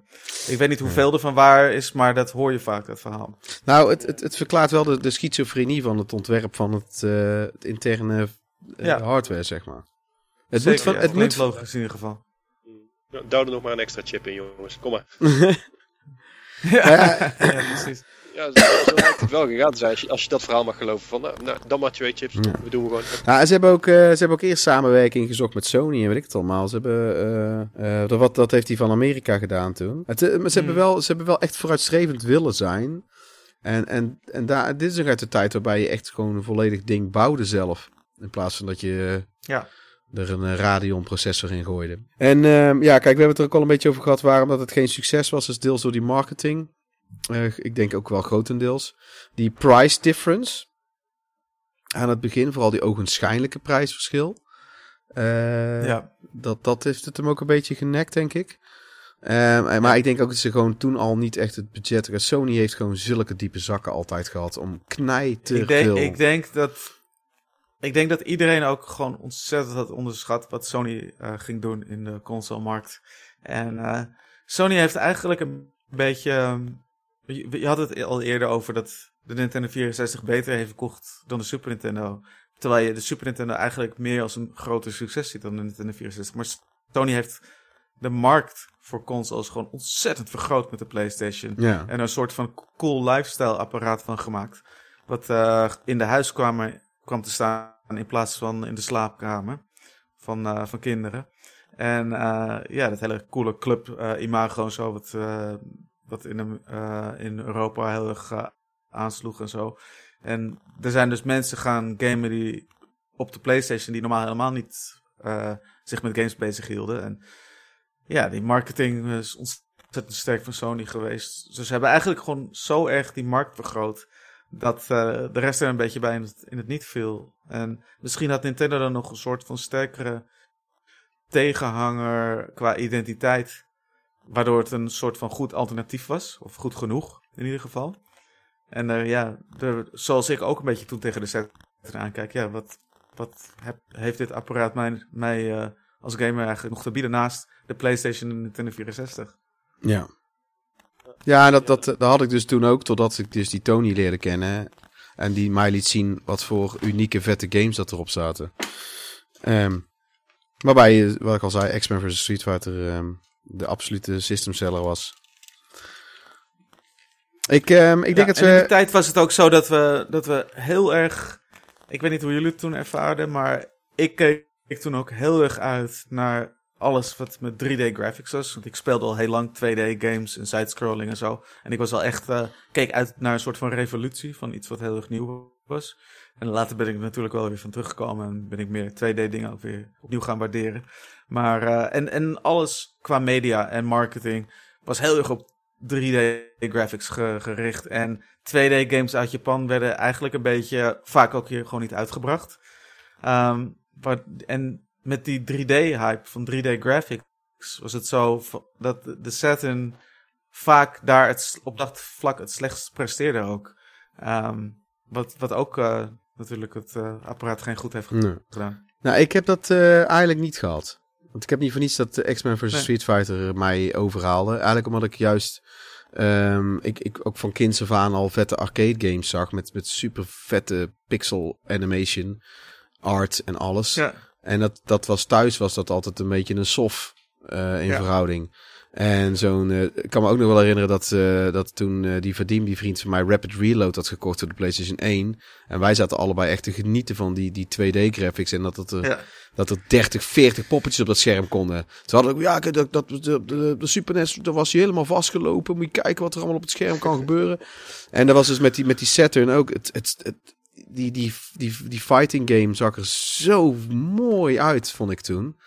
Echt. Ik, Ja. ik, dat, dat, en ik heb 3D ook altijd vet gevonden. Wat, wat mij vooral qua 3D echt wegblies.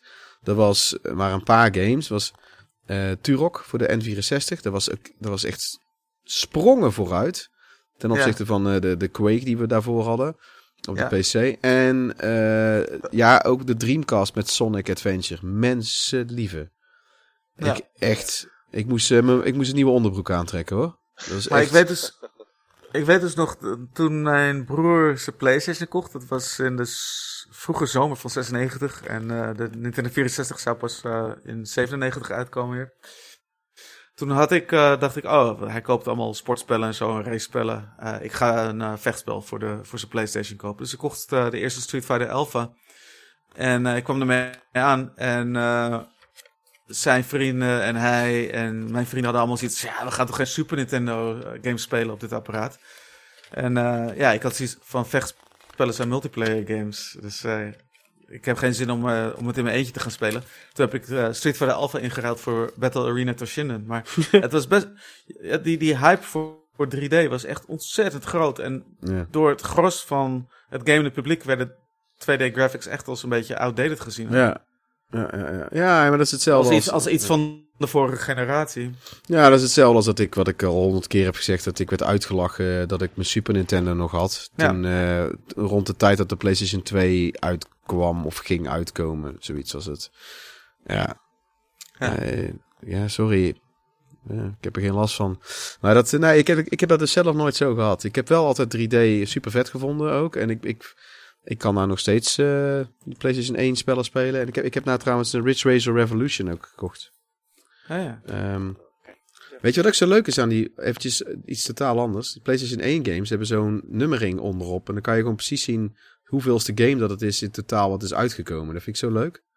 Dus ik kan gewoon zien dat Ridge Racer Revolution is gewoon de 224ste, of eh, 242ste game die uitgekomen is op de PlayStation 1. En eh, voor Rapid Reload is volgens mij de achtste. Dat is echt 000008. En dan heb je, Hmm. volgens mij is Street Fighter The Movie The Game is volgens mij 0001. Dat is volgens mij de eerste. Ja. Eh, ik heb 00007 hier staan, zie ik nou. Air Combat. Een van de eerste spellen dan. Oh ja, die heb ik ook nog. Die heb ik een tijdje teruggekocht, ja. Echt super vet. Hey, weet je wat ik zo leuk vind aan die dingen? Vooral, eh, ik heb bijvoorbeeld die eh, Tony Hawk skateboarding. Vond ik in absolute nieuwstaat. Ik, ik, waag, ik, ik daag jullie uit om die te vinden in nieuwstaat.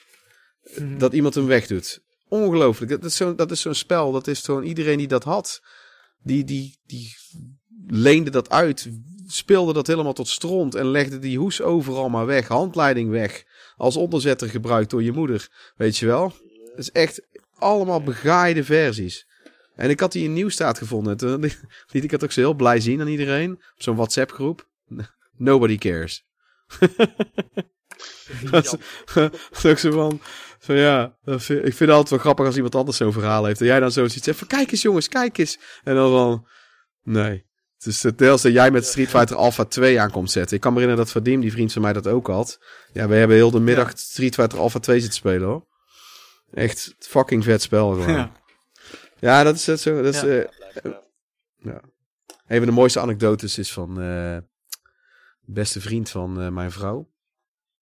Die heet eh, Rick van Berlo. En in die tijd van Harry Potter en, eh, en Voldemort.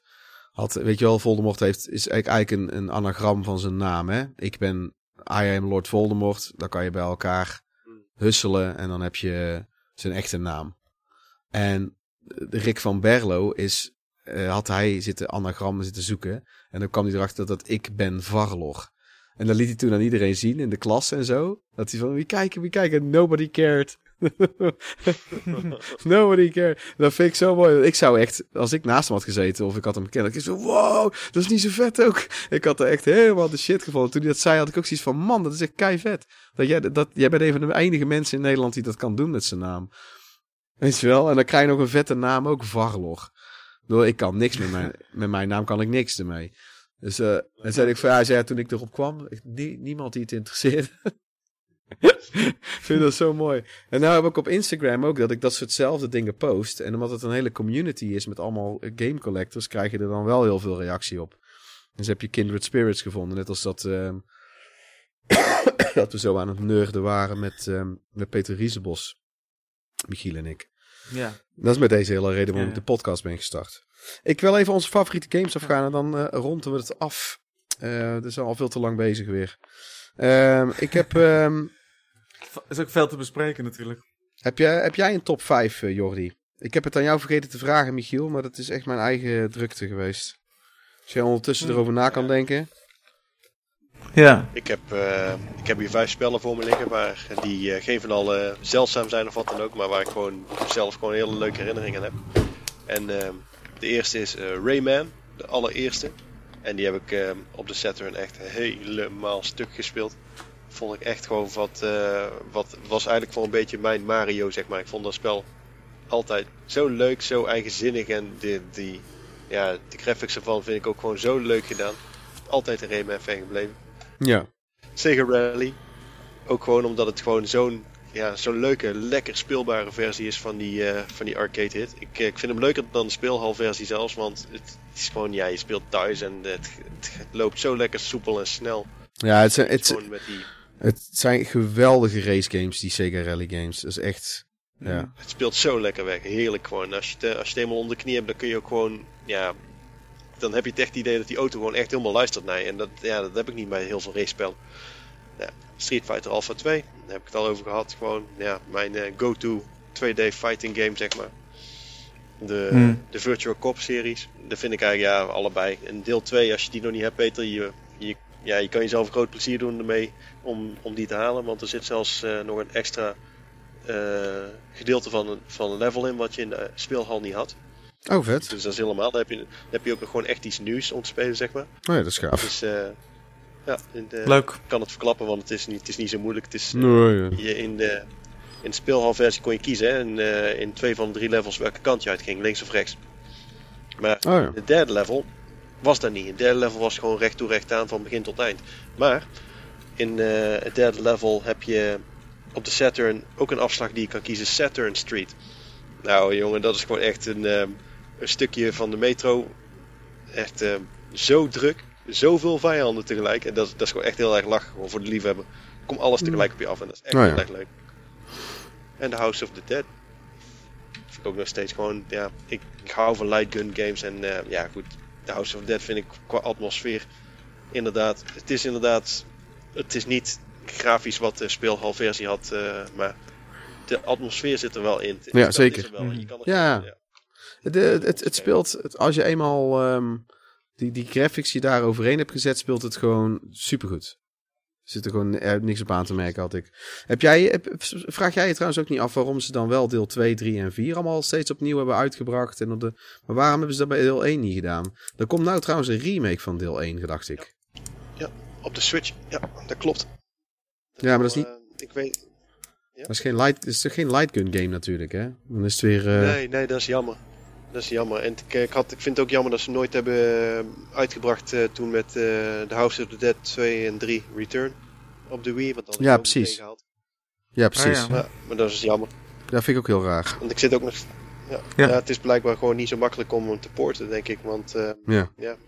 ik heb geen idee. Ik vond het ook jammer Wat dat hij niet uit... Wat voor, wat voor hardware is dat? Model 2 of zo? House of the Dead 1 is volgens mij Model 2 arcade uh, hardware. Ja, dat zou wel kunnen, ja.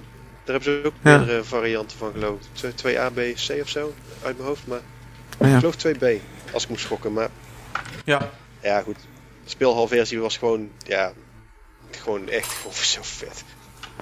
Gewoon, gewoon Virtual Ja. Cop en, dan, Ja. en, en, en ik, heb hem- ik met mijn eigenwijze ehm zo naïef als wat, weet je wel. Nou, je schiet één keer en je denkt van, ze gaan neer, net zijn Virtual Cop. Oh, hij loopt door, ik ben dood. Hm. Ja, dat was dan weer een credit, hè. Dan kon je weer op het thee. Maar, Ja, dat ging hard. Ja, dat was... eh, Virtual Cop kon ik uitspelen op een credit, maar eh House of the Dead is dat nooit gelukt. nee, ja, mij, mij sowieso ook niet. Ik ben wel op een gegeven Ja, moment... eind- Ben ik er best wel goed in, maar... Ja. die eindbazen zijn gewoon cheap. Zonde. Dat is Ja. gewoon echt niet te doen. Nee, bij House of the Dead 2 eh, Ja. ben ik ben bij House of the Dead 2 nou... daar ben ik heel ver gekomen. Ik heb die vorig jaar best wel wat zitten spelen. Maar... Oh, het is Je een- moet die uitspelen om eh, de rode bloedcode te kunnen vrijspelen. is dat op de Saturn? Nee, House of the Dead 2 op Dreamcast. Oh. Oké. Volgens mij heb ik dat dan wel. Maar ik... Dat heb ik volgens mij wel. Maar goed. Lang Ehm, geleden, maar dan heb ja. ik continuous gedaan. Ik. Die lightguns waren, ook, ja, die waren wel oké, maar niet meer dan dat. Het is, eh, als je de, de virtual gun hebt, dan, dan merk je ineens weer van hoeveel beter dat ding dan is. Ja, dat, dat geloof ik ja. Ik heb het zelf al, alweer eventjes niet meer gespeeld. Ik, heb, ik krijg er nou zin in nou we het erover hebben. Maar dat heb ik ook altijd als ik die podcast... Als ik die video wizards hoor en ze beginnen weer over een final fight of zo... Krijg ik altijd gelijk zin om... eh, Oh ja, eh, ja, blijft leuk. Ehm, zal ik mijn top 5 even doen? Dan kan Michiel als laatste. Ehm, ik heb, eh, dit is eigenlijk niet in een specifieke volgorde om heel eerlijk te zijn. Dit zijn gewoon, was bij jou denk ik ook niet hè? Nee, klopt. Nee. Dit is bij mij ook niet in de particular order, omdat ik, ik, ik, ik kan niet kiezen. Ehm, ik heb ehm, die Castlevania, Symphony of the Night. Ik heb die vooral op de PlayStation 1 gespeeld. Maar ik vind hem op de Saturn ook gewoon heel vet. En ik vind dat hij wel wat meer credits verdient.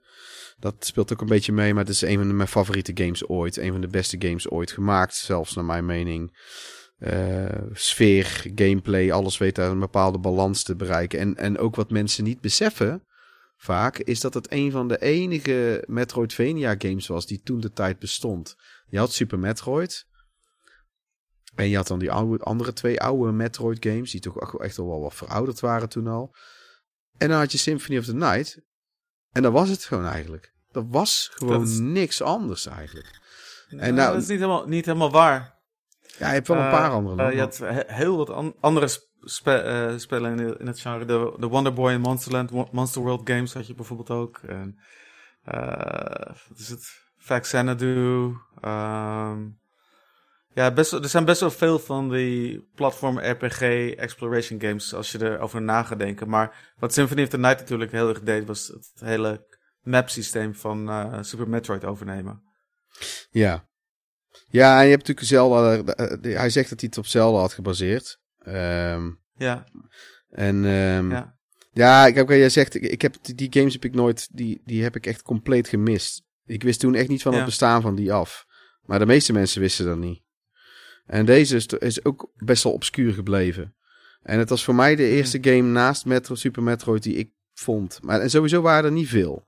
Daar ben ik het wel van. eh. Je hebt er wel meer dan, eh, dat, dat klopt wel. Je hebt natuurlijk wel, je had er wel meer dan wat ik nou net zei. Maar ja, to- toch was het niet frequent. Zoals dat het nu is. Nu is het echt een, een Nee. nou, ja, bijna nu is het eh, echt... ja, verzadigd. verzadiging zo'n. Ja. beetje. Ja. Dan heb ik in ieder geval die. En dan heb ik eh, Deep Fear.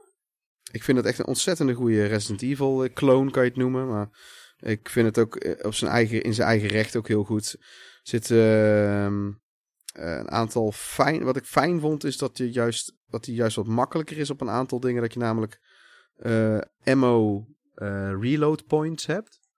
Dus je hebt bepaalde gebieden die je door moet. Dan moet je zorgen dat je het met die ammo doet. Maar je kan altijd, je hoeft niet zorgen te maken dat je dan jezelf helemaal in, in de shit hebt gewerkt voor verderop in de game. Dus je kan dan best wel een paar foutjes maken. Bij de oude Resident Evil kon je echt je save soms opnieuw beginnen. Als jij drie keer misschoot, dan was je al te veel ammo kwijt. Eh, omdat het zo, zo schaars is, zeg maar. Eh, die veer speelt op de bodem van de oceaan met een soort bacterie. Waardoor iedereen helemaal muteert tot rare monsters. En het, het verhaal is eigenlijk heel vet. Er zitten best wel een paar vette plot twists ook in. Heel goed spel, heel sfeervol. Ook van Sega zelf. Dan heb ik Super eh, Saturn Bomberman. Ja, moet ik dat uitleggen? Dat is de beste Bomberman die er Nee. is. Eh, het is gewoon de beste Bomberman ooit gemaakt. Mensen die daaraan twijfelen, dan heb je het spel niet gespeeld. En dan hebben we X-Men vs. Street Fighter uiteraard. En dan heb ik Panzer Dragoon serie eigenlijk. Of de, de Panzer Dragoon saga zou ik dan op één zetten. Maar ik vind 1 en 2 ook echt een genot om te spelen.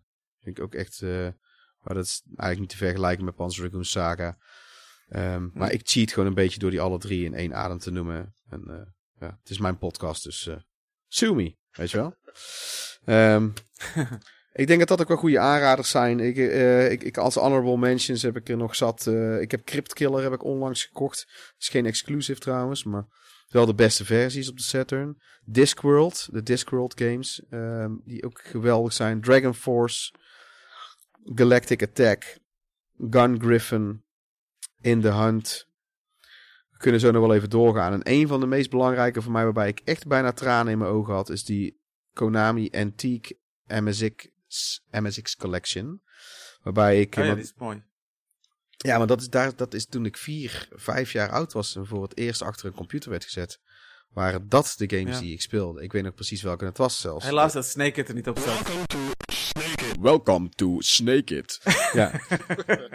ja. En het bizarre is ook dat, dat, dat, dat ik het ook ken. Maar ik, het ook, ik heb het ook echt gespeeld. Als Ja. een, van de, een van de... Hoeveel mensen hebben dat in Nederland gedaan, vraag ik me af. Ik, he- ik heb die podcast nu opgenomen met Ben en dat jouw stuk voorgelezen. Hij lag helemaal in de deuk. Ik kan niet geloven dat je iemand hebt gevonden die Snake. hij, was, eh, hij, kon even, hij kon even helemaal niks meer zeggen en helemaal niks meer uitbrengen. Ja, want ik, ik ken het echt. Ja, ik, Ja. ik weet het ook 100% zeker. ja. Eh, verder... Maar eh, niet van Konami, hè, maar van de, onze eigen Nederlandse Bitebusters. Ja, precies. De Bitebusters, ja. Ja. En hebben we mis, een van mijn absolute favorieten ook, die net buiten de, de- deze vijf school is Mr. Bones.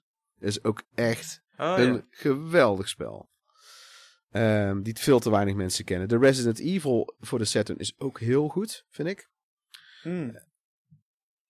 Shinobi X, oh Shinobi X, met, met de geacteerde scènes, met echte acteurs en zo. Oh, schitterend. Het is wel lachen, ja. Ik vind dat prachtig. Dan heb je ook nog Three Dirty Dwarfs. Dan heb je Guardian Heroes. Eh, ook heel vet. Torrico is ook een van mijn favorieten. Is ook een sleep. eh, ook echt. Een, daar heb ik zo van genoten van dat spel ook. Dat Is speelt... dit, is dit nog je top 5? Nee, dit zijn de honorable mentions. De top 5 Ah, heb ik al genoemd. Dat is dus de, de rest van de library. de Nee, dit, dit zei ik over. Dit, dit- nou ja, het zijn er wel een hoop. Het zijn er wel een hoop, vind ik. Ja. Ja. Het is wel opvallend, vind ik, bij de Saturn. Dat als je kijkt naar het totaal aantal games. hoeveel er daarvan goed zijn. Dus met de Dreamcast hetzelfde verhaal. Ja. En dat kan je niet zeggen van de PlayStation 2. Dat kan je niet zeggen van de... Bedoel, die 400 spellen die ik voor de PlayStation 2 heb, ik denk dat ik er nog 100 uit weet te persen, misschien 200 die goed zijn. Ik, dan heb je het wel gehad hoor. Dan zit je daarna echt aan de, la- aan de lassie en, eh, en de, wat die ik elke keer noem.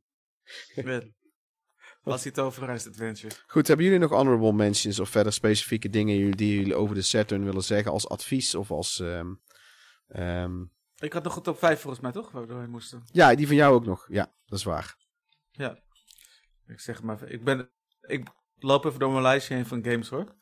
Eh, ik begin even met Battle Garaga. Daar heb ik het al. al Oh ja, sorry. sorry. Eh, Michiel, jij mocht geen schmups noemen. Dat had ik besloten. Vond ik oh, leuk. is het zo? Oké, oh, dat, dat is te laat. dat is wel heel Te laat. Battle Garaga ehm, had ik natuurlijk in, in de Schmaps eh, uitzending al over gehad. Eh, ja, een game waar ik eh, best wel veel eh, geld in heb gestoken. Eh, maar met reden, omdat het gewoon zo'n monumentaal spel is. Ja, man. Groot gelijk. Ehm, Groot gelijk. Yes, Vampire Savior, The Lord of Vampire van Capcom, eh, ook bekend als Darkstalkers deel 3. Oeh. Eh, ja. Een van de coolste 2D-vechtspellen voor, het, eh, voor de Saturn. Is die, ook, maakt ook gebruik van de MB-expansion. En ja, is die, is die inmiddels duur? Want ik, die, die wil ik eigenlijk... Eigenlijk moet ik... er- Ik heb het op de PSP. Dat zijn de enige die ik heb. Die... Ja. Nee, het is al, al jaren geleden hoor dat ik hem gekocht heb. Dus ik weet, ik weet niet hoe, hoe erg de prijs eh, nu Maar we- is geschoten. ik- ik Maar ben- Hij was toen, hij was toen rond de 30 of 40 euro. Ik ben het overzicht uit in die serie helemaal kwijt. Ehm, want Ja. ik heb er op de PSP heb ik ehm, eh, heb je zo'n bundle versie. Net als Ja. die van Power Ja, eh, van Power Stone ook heb, wat trouwens ook echt genieten is. Ehm, Ja. Ik, ik, ik heb hem ooit gerecenseerd op de PSP. Het nadeel is dat je het op de PSP moet spelen. Dat vind ik niet fijn voor eh, vechtspellen. Nee, Darkstalkers Chronicle heet dat. De, eh, maar weet jij Klopt, welke, ja. hoeveel delen zijn er en welke delen ontbreken? Ik, ik, ik ben het helemaal kwijt gewoon. Er zijn drie officiële delen. Darkstalkers, Night Warriors en dan, of ook bekend als Vampire Hunter. En dan Vampire Savior is, de, is het derde deel. Maar dan zijn er verschillende varianten nog op consoles uitgebracht, zeg maar, van die drie delen. ja, dat is zo verwarrend, hè? Ja. Er was ook een eh, deel op de Dreamcast uitgekomen, wat volgens mij gewoon Darkstalkers 3 is, maar dan heet het For Matching Service. En dan noemen ze het ook weer Vampire Chronicle of zoiets. Dat was eh, met de online, eh, Oh, ja. kon je dan online spelen. Klopt, ja. Klopt, ja. Ja. Eh, Bubble Symphony is eh, de derde titel die ik noem. Oeh, Dat is ja. het eh, vervolg Yes. op eh, Bubble Bubble.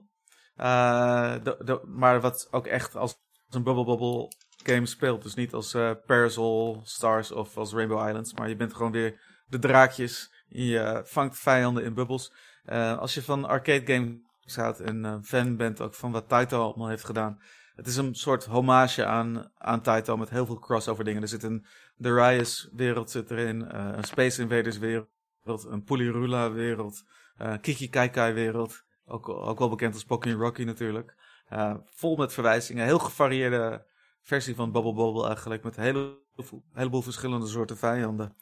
Ehm, omdat je in elke wereld waar je terechtkomt eigenlijk tegen weer andere soorten vijanden op moet eh boksen. Ja, die, moet eh, bubbelen. dat is een van de weinigen die eh, Jordi nog te koop heeft, volgens mij. Zijn, eh, oh zijn- ja, Nee, oké. Op dit moment Als je hem niet hebt, doe het.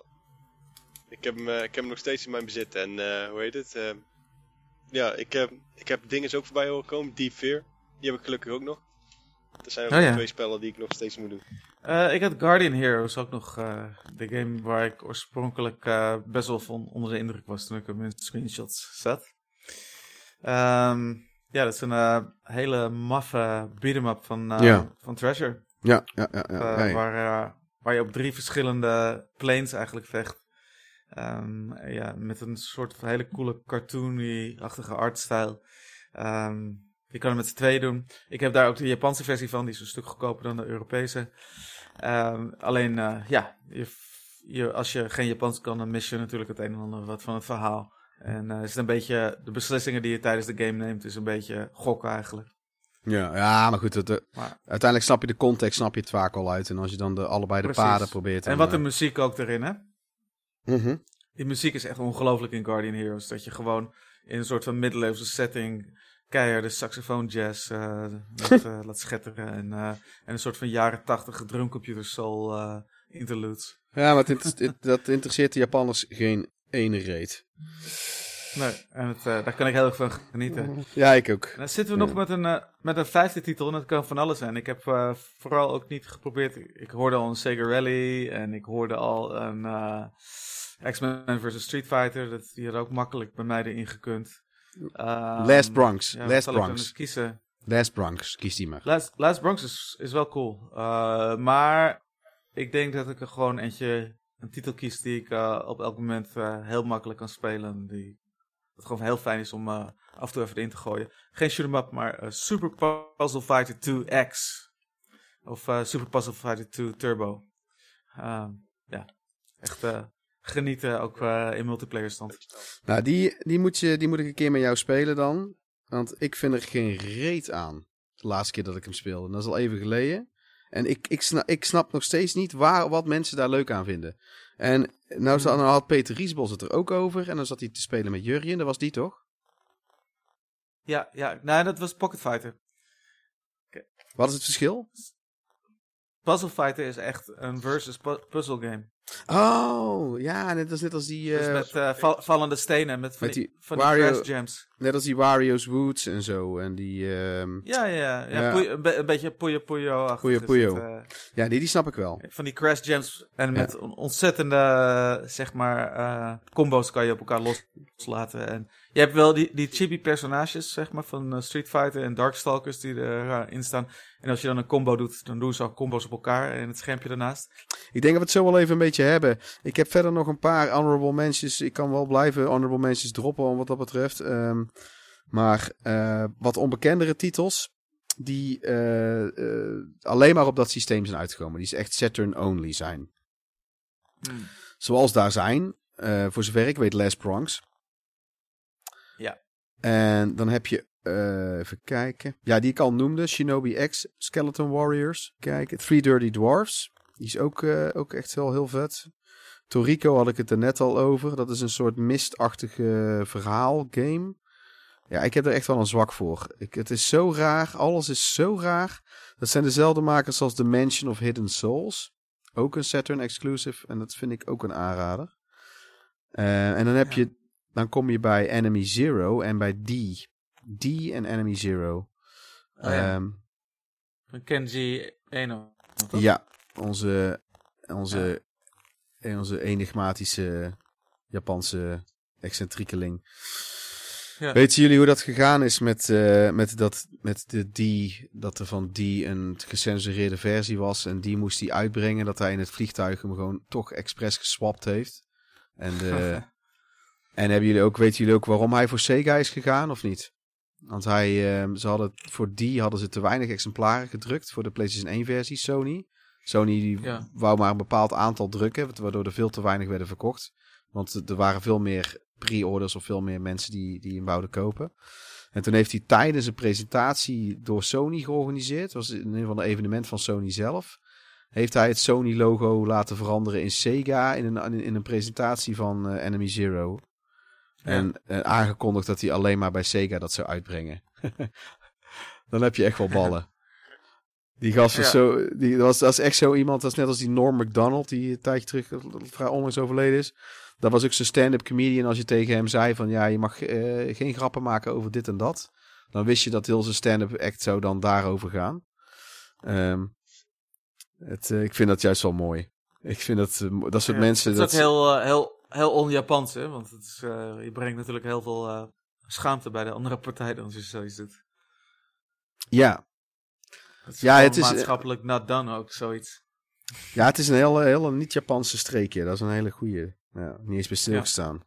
Het is eigenlijk meer iets, iets westers juist. Ja, ja, precies. Maar het was sowieso een beetje een buitenbeentje die zijn eigen pad beliep met alles. Dat is, dat is bij heel zijn, uh, zijn biografie uh, wordt dat... Uh... Ik denk, ik heb het zelf nou trouwens, als ik nou zo ondertussen verder kijk, heb ik wel... Um, waar ik nu zo op kan komen... De, de, de, de, de interessante exclusives genoemd. Ja, Bug zijn ook leuke games. Bug en Bug 2 vind ik. En Clockwork Knight, die wou ik ook nog wel noemen. Die zijn ook echt wel leuk. Ja. Dus, je ook ah. Flying Squadron, deel 2? Wat zei je? Welke?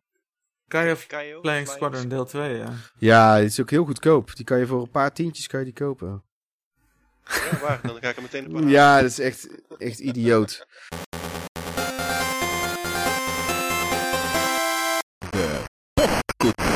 Dan komen we nu bij de postkoets. Die heb ik er nou dus na, dat, na de opnames nog erin geplakt.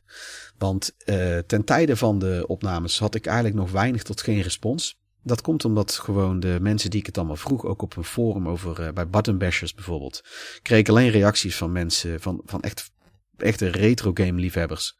Maar ze kennen de Saturn niet. Dat ook wel weer tekenend voor het, het matige succes, of nou ja, de, de flop die het eigenlijk hier in Nederland was. En uh, ja, dus ik, ik heb eigenlijk gewoon, ik had toen eigenlijk alleen maar dingen voor te lezen van, uh, ja, ik, ik heb er eigenlijk nooit echt iets mee gehad. Of ik was er te laat mee, want nu zijn de games veel te duur. Dat soort verhalen. Maar Peter Riesebos wou heel graag meedoen. De kunstenaar Peter Riesebos, waar wie ik heb me, over zijn Next Next Level hebben we toen een episode gehad, waarbij ik toen langs ben geweest. Uh, ik heb nog steeds veel contact met Peter. Uh, vooral omdat het een ontzettende aardige man is.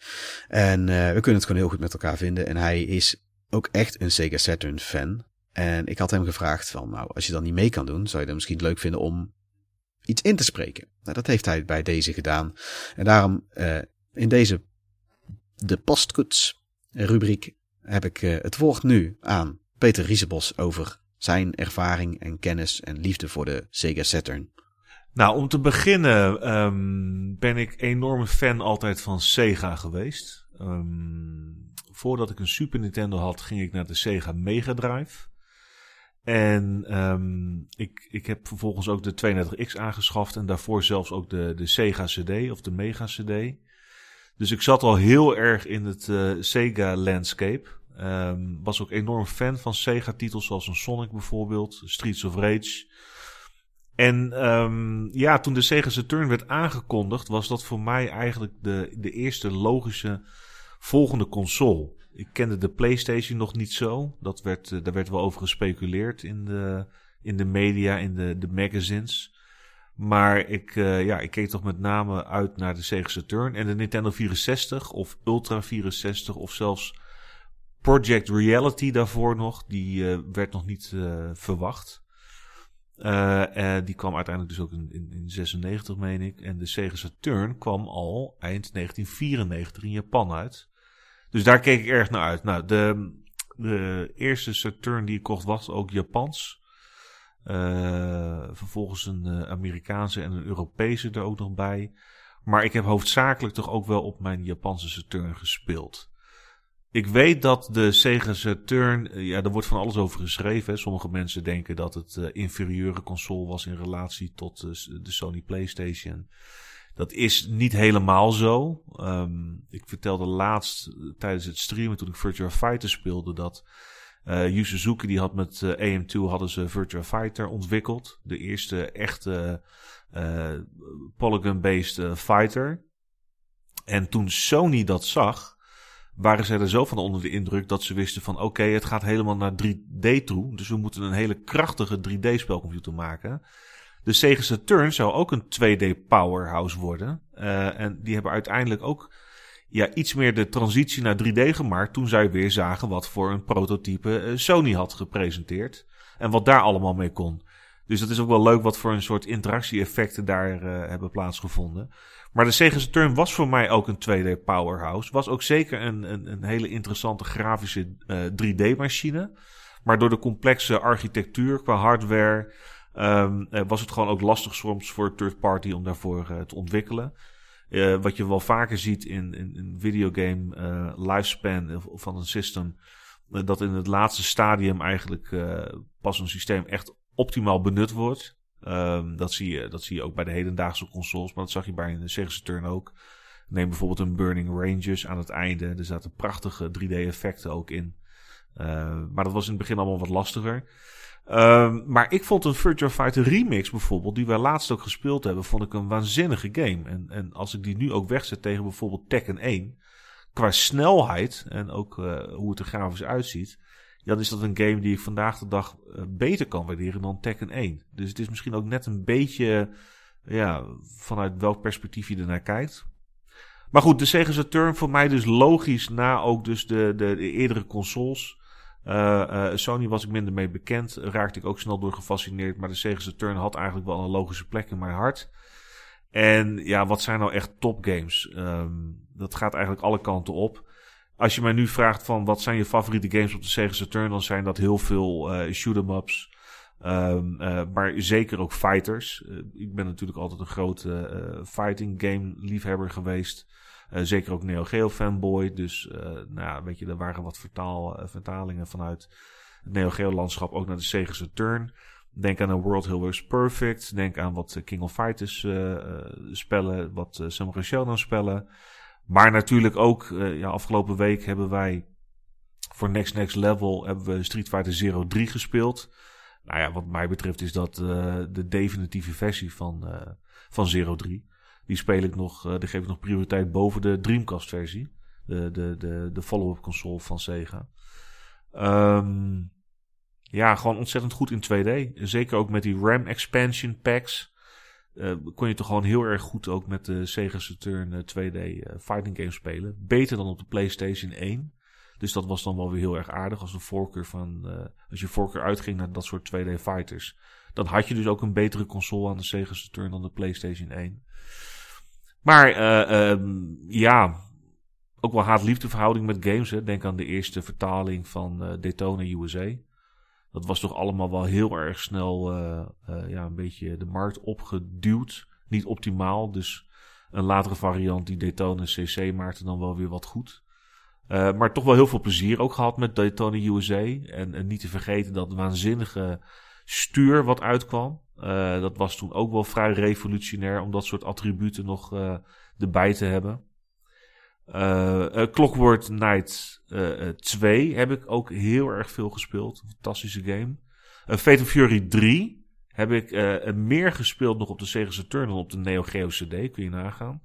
Dat zegt dan ook wel weer wat. En wat had ik nog meer? Ja. Dus even denken. Baku Baku Animal.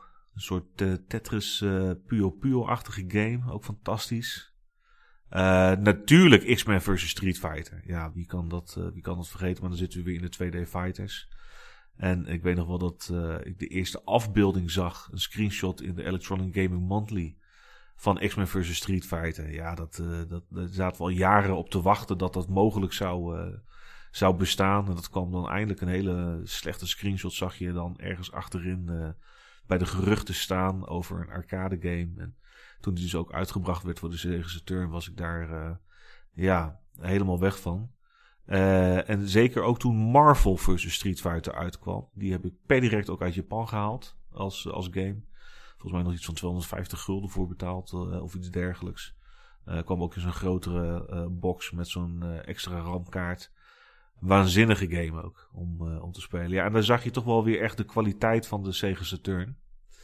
Helaas geen goede Sonic game. Uh, ik weet nog wel dat Sonic Extreme in development was, later gecanceld.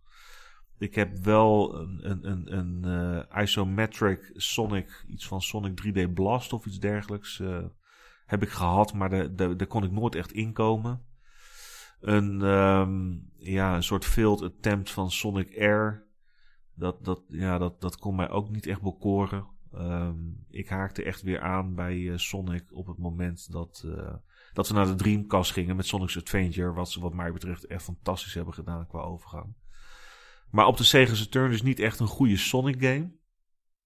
Ik zit nog eens even te kijken hoor. Ja, ik was natuurlijk ook heel erg weg voor uh, Zero 3 van Street Fighter Zero 2. Uh, toevallig gisteren nog even van Sega Lord X op YouTube. Een, een, eh, een review gekeken. Ja, het is, uh, mensen die diehard uh, fighting game fans zijn en ook op de Sega Saturn spelen, die, die zijn allemaal even enthousiast over dat soort vertalingen. Poeh, ik zit nog eens even te denken hoor. Ja, kijk, spellen zoals Resident Evil en dergelijke, Symphony of the Night, ik weet dat daar ook wel hele interessante ports van zijn op de Sega Saturn. Maar speelde ik toch wel echt op de PlayStation. Oh ja, Panzer Dragoon natuurlijk. Ja, fantastisch. Panzer Dragoon. Wat een uh, unieke game. En uh, volgens mij ook heel vroeg in de release hadden we iets van uh, Astal of Estal. Ook een soort side-scroller, beat-em-up, semi-RPG-achtige game. Ook heel erg tof. Ik was trouwens ik zie hier nu even een, uh, een afbeelding op Wikipedia, spiek ik even snel mee. De second model of the Japanese Sega Saturn. Dat was die witte editie. Die heb ik ook gelijk gekocht toen die uitkwam. En daar was ik wel echt helemaal verliefd op. Ik vertelde dat laatst al bij de Dreamcast, hoe goed ze dat hebben gedaan. Ook uh, het ontwerp van de Dreamcast. En er eigenlijk naar alles gekeken. Dus ook voor ports, controller ports, maar ook het design. ook weer de witte variant. Ik vond de Mega Drive altijd een heel slick device. En ik vond dat zwart ook altijd wel mooi. Maar als ik nu weer die, uh, dat tweede model van die Japanse Sega Saturn zie, met die gekleurde buttons en die waanzinnige controller, die ik vandaag de dag nog steeds heel erg kan waarderen. Zeker ook weer dus in relatie tot fighting games, omdat je die zes buttons hebt. Ja, heel erg tof. Uh, oh ja, Nights into Dreams, jemig. Wauw, wat een game was dat. Geen Sonic game, maar dan wel Nights into Dreams.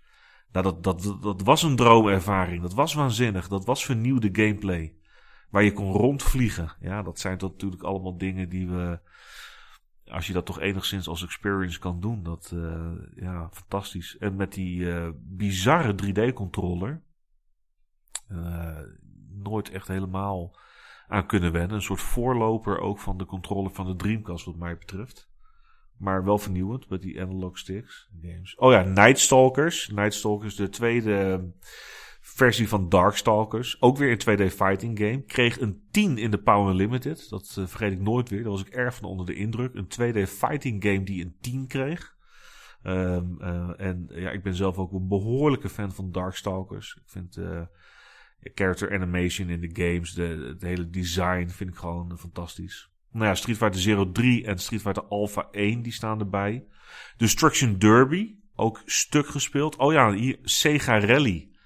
Ja, Sega Rally uh, was de eerste game die ik bij mijn Amerikaanse Sega Saturn uh, had. Um, ja, waanzinnig. Uh, vele malen beter dan Ridge Racer wat mij betreft. Veel interessanter, grafisch gezien, qua speelbaarheid. Ja, hele dikke game. Um, moet ik nog spelen voor Next Next Level? Ben heel benieuwd hoe die vandaag de dag nog is. Maar een game die ik helemaal stuk gespeeld heb om dan maar weer een tiende van een seconde sneller te kunnen zijn. Puzzle Fighter hebben we vorige week gestreamd. Waanzinnige game. Uh, zeker een game die ik ook met heel veel vreugde en plezier gewoon nu nog speel. Guardian Heroes, waanzinnige game. vandaag de dag heb ik wel eens de discussie van, joh, je hebt een Xbox of een PlayStation. Maar het leeuwendeel van de games komen op beide consoles uit. Nou, Guardian Heroes was dan echt weer zo'n voorbeeld van een game die, uh, die speciaal voor de Sega Saturn was. Uh, innovatief, uh, ook met, met een grote hoeveelheid characters. ja, een beetje een combinatie tussen twee genres om te spelen. Saturn Bomberman, ja, waanzinnige game. met Peter, Retro Game Papa, vorige week gestreamd. Gaan we nog een sessie voor plannen. Een game die zich ook gewoon heel goed houdt vandaag de dag nog. Um, Pocket Fighter, redelijke game. Ja, Panzer Dragoon. Ja, dat zijn een beetje de games. Oh ja, Ultimate Mortal Kombat. Ja, ja, geinig. Niet zo spannend meer vandaag de dag als destijds, denk ik. Maar, en dat is wel leuk, ik, ik noem toch al wel een aantal games. Ja, Peter, een van jouw vragen was: um, betekenen die games voor jou vandaag de dag. Uh, wat betekenen die vandaag de dag in relatie tot bijvoorbeeld in de jaren 90? Nou, ik denk dat sommige van die games vandaag de dag nog net zoveel betekenen als destijds. En, en daar zie je dan toch wel weer de kracht van zo'n console. Dat ja, sommige games die ik gespeeld heb, uh, zowel op de Saturn als op de Nintendo 64 als op de Sony PlayStation. Ja, daar kan ik toch niet zo heel veel meer mee. Dat zijn toch games waarvan ik denk, uh, ja, dat was leuk of dat was grafisch indrukwekkend in die tijd. Maar vandaag de dag, ja, kan het mij niet meer uh, echt bekoren. Uh, aan de andere kant zijn er dus ook games, waaronder dus uh, Zero of Alpha games, of zo'n Puzzle Fighter of een Panzer Dragoon, die ik met ontzettend veel plezier en liefde vandaag de dag nog speelt. Dus dat, dat geeft ook wel een beetje aan wat, wat de longevity van zo'n, van zo'n system is. Um, en ik denk dat de Sega Saturn en ja, ook de Sega Dreamcast, die hebben dat gewoon in zich. Die zijn vandaag de dag in sommige opzichten nog extreem relevant. En zeker als je een, uh, een classic gamer bent of, of gewoon überhaupt een, uh, een, een, een, een, beetje een retro nerd of een, een videogame verzamelaar.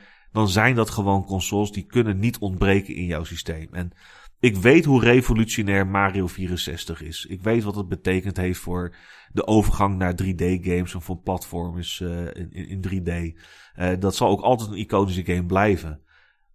Maar ik heb die laatst ook weer gespeeld. Ja, en dat, dat zit dan vooral in die nostalgische gevoelens. Maar ik vind de Nintendo 64 dan toch een console die minder bijgebleven is uh, uh, dan een Sega Saturn. En de PlayStation, ja, kun je natuurlijk niet wegdenken. De eerste PlayStation. Waanzinnig verhaal natuurlijk van hoe die uiteindelijk ontstaan is. Uh, heeft ook gewoon de videogame landscape voor goed veranderd. Maar speel ik toch minder graag op. Ja, er zit toch heel erg veel affiniteit met die Sega Saturn. En um, ja, dat zit hem toch vooral in de beat'em-ups en de, de shoot'em-ups. Ja. ja, heel tof. Ik denk dat iedere verzamelaar, iedere zichzelf respecterende videogame eh, collector... Ja, die moet toch wel een Sega Saturn in zijn collectie hebben. En wat mij betreft heb je dan een Japanse versie nodig. Uh, dat is toch, ja, ik weet niet, op de een of andere manier heb ik altijd een voorliefde voor Japanse videogame systems. Maar uh, zeker met de Saturn. Er is zo'n library aan games die gewoon in het Westen niet uitgekomen zijn, die interessant zijn. Kan ik iedereen uh, van harte aanbevelen.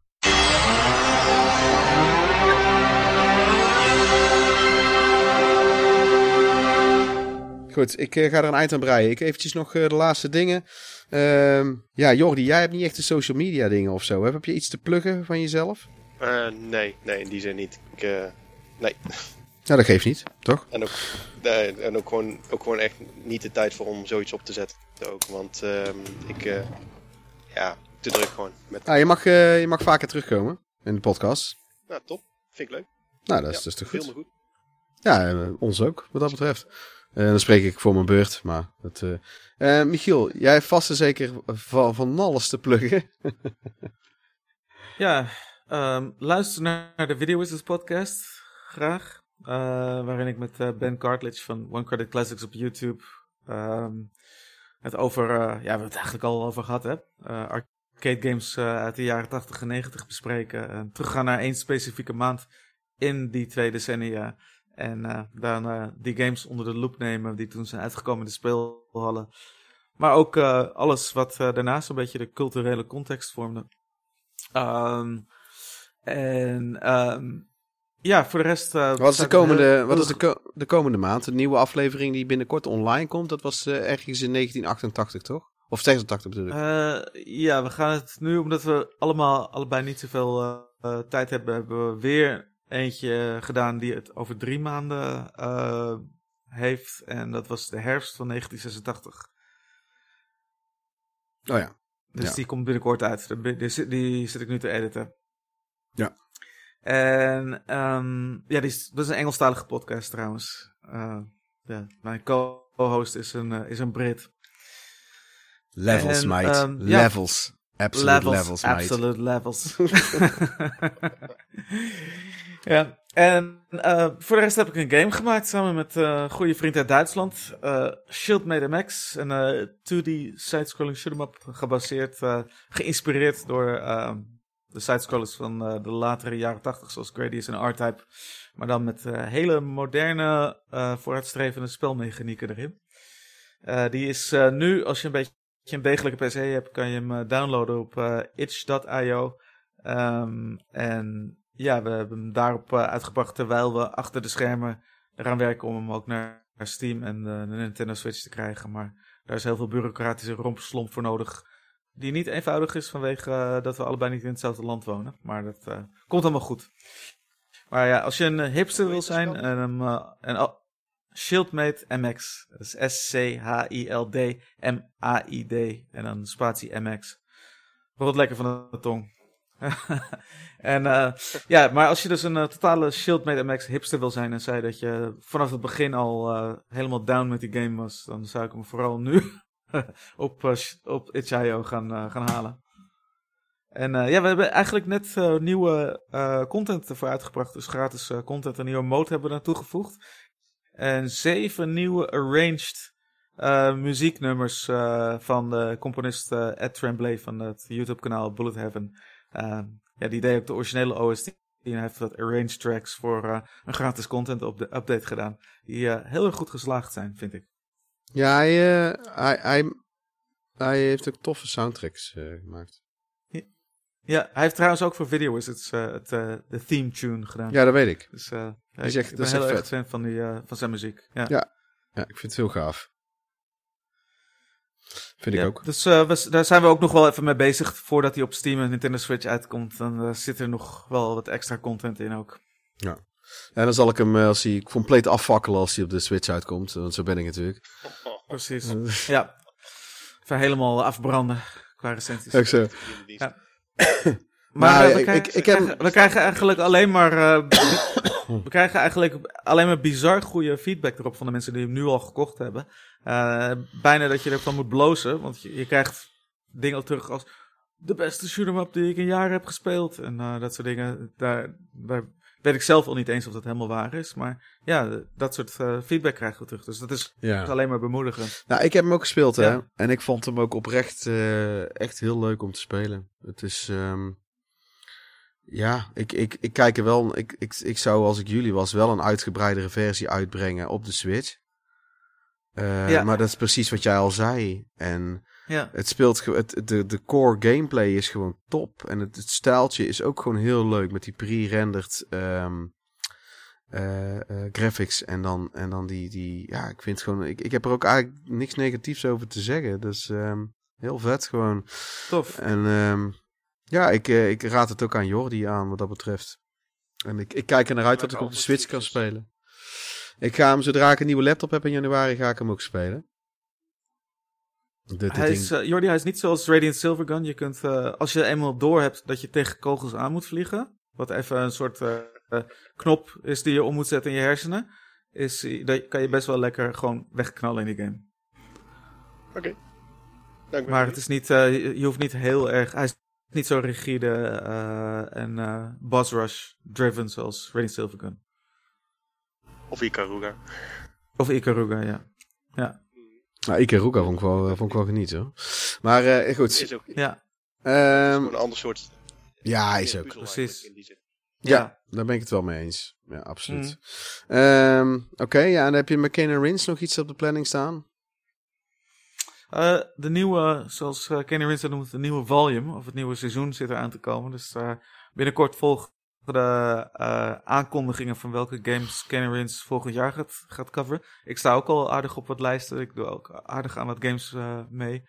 Ehm, maar daar mag ik nog niks over zeggen, want dan, eh, dan volgen er repercussies van Leon Cox. Oeh. Dat willen we niet natuurlijk. Ja. Nee, ik wil geen kakslap hebben. Nee, En nee. liever, liever niet. all across, the- from across the pond. Hè, hoppatee. Ja, is ja precies. Ja. Ja. En eh, is, er, is er enige kans eh, dat ik aan eentje mee kan doen, komende volume? Ik ga eh, even door de lijst heen, want ik heb, zo, ik heb hem nog niet helemaal goed bekeken. Alleen even degene waar ik op zit. Maar wie weet, ja. Ik, ik ga terugberichten. Zodra ik, er, zodra ik erover mag spreken, dan, dan hoor je van Ja. Ik kan sowieso ook zeggen dat ik Snake It heb gespeeld. Daar moet je punten mee scoren. Dat kan niet anders. Ja, precies. Ja. Snake it, mate. Absolute levels. Ben, ben streamt Snake it ook af en toe, hè, op zo'n One Credit Classic stream. Dat is gewoon een, een grap voor insiders dan. Ja, en, dan- maar eh, hij komt vaak in, eh, wat is het, het vierde of het vijfde level. Dus, komt hij altijd vast te zitten. Zo is het traditioneel. Dat is, dat is mooi. Sommige dingen moet je Ja, ook gewoon ja. eh, de traditie inhouden. Ja, ik heb zelf eh, niet veel te Ja. pluggen, behalve de, eh, deze podcast zelf. En ik heb bij, ehm bij Fanservice heb ik meegedaan. Ik zou iedereen aanraden om die podcast te checken. Fanservice, maar dat is gewoon een hele Ja, leuke Ik heb podcast. het geluisterd, dat is heel leuk. Ja, en hij had nou een nieuwe over Discworld. Dat had hij zelf gedaan. Daar heb ik ook nog een klein stukje aan toegevoegd. Oh ja. En verder heb ik... ehm, ja, ik wil iedereen die het heeft geluisterd... Want laat ik het gewoon afronden nou. Bedankt allemaal voor het luisteren naar deze podcast. Dit was dan alweer aflevering 22. En stuur je vragen en mail naar peter.retrogamepapa.nl Of eh, trek aan mijn mouw, digitale mouw. Op Instagram heet ik ook gewoon Retro Game Papa. En op Patreon kan je inmiddels ook ons steunen. Eh, dat is wel moeilijk te vinden. Want de search-functie eh, werkt notoir slecht op Patreon. Dus je moet echt Mm. hebben patreon.com .com, dat is stom om te zeggen. En dan slash retro game papa. Ik zal het even dubbel checken nou. Ehm, nee, en trouwens, ook, het- eh, ik moet even tegen de luisteraars zeggen dat, eh, ondanks dat eh, Peter eh, ontzettend succesvol is op Instagram, is hij gewoon nog heel normaal gebleven. En je kunt hem gewoon een berichtje sturen en hij reageert er ook echt op. Ja. ja. Ik wil in ieder geval eh, jou bedanken, Michiel en Jordi, voor het meedoen. En dan eh, allemaal eh, bedankt voor het luisteren en tot de volgende keer. Ciao.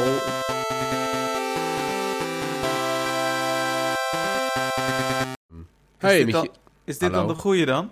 Dit is de goeie, ja. Dit is de goeie. Je bent, Ja, je bent nou, je bent in de podcast van Winston en Quincy ben je terechtgekomen. En we hebben het nou over waarom Paramaribo niet de centrale machtsstad is van de wereld. Hallo, Michiel. Hallo, Hallo, dat is een goede hallo. vraag. zou, zou het wel moeten zijn, vind ik. ja. Zeker waar.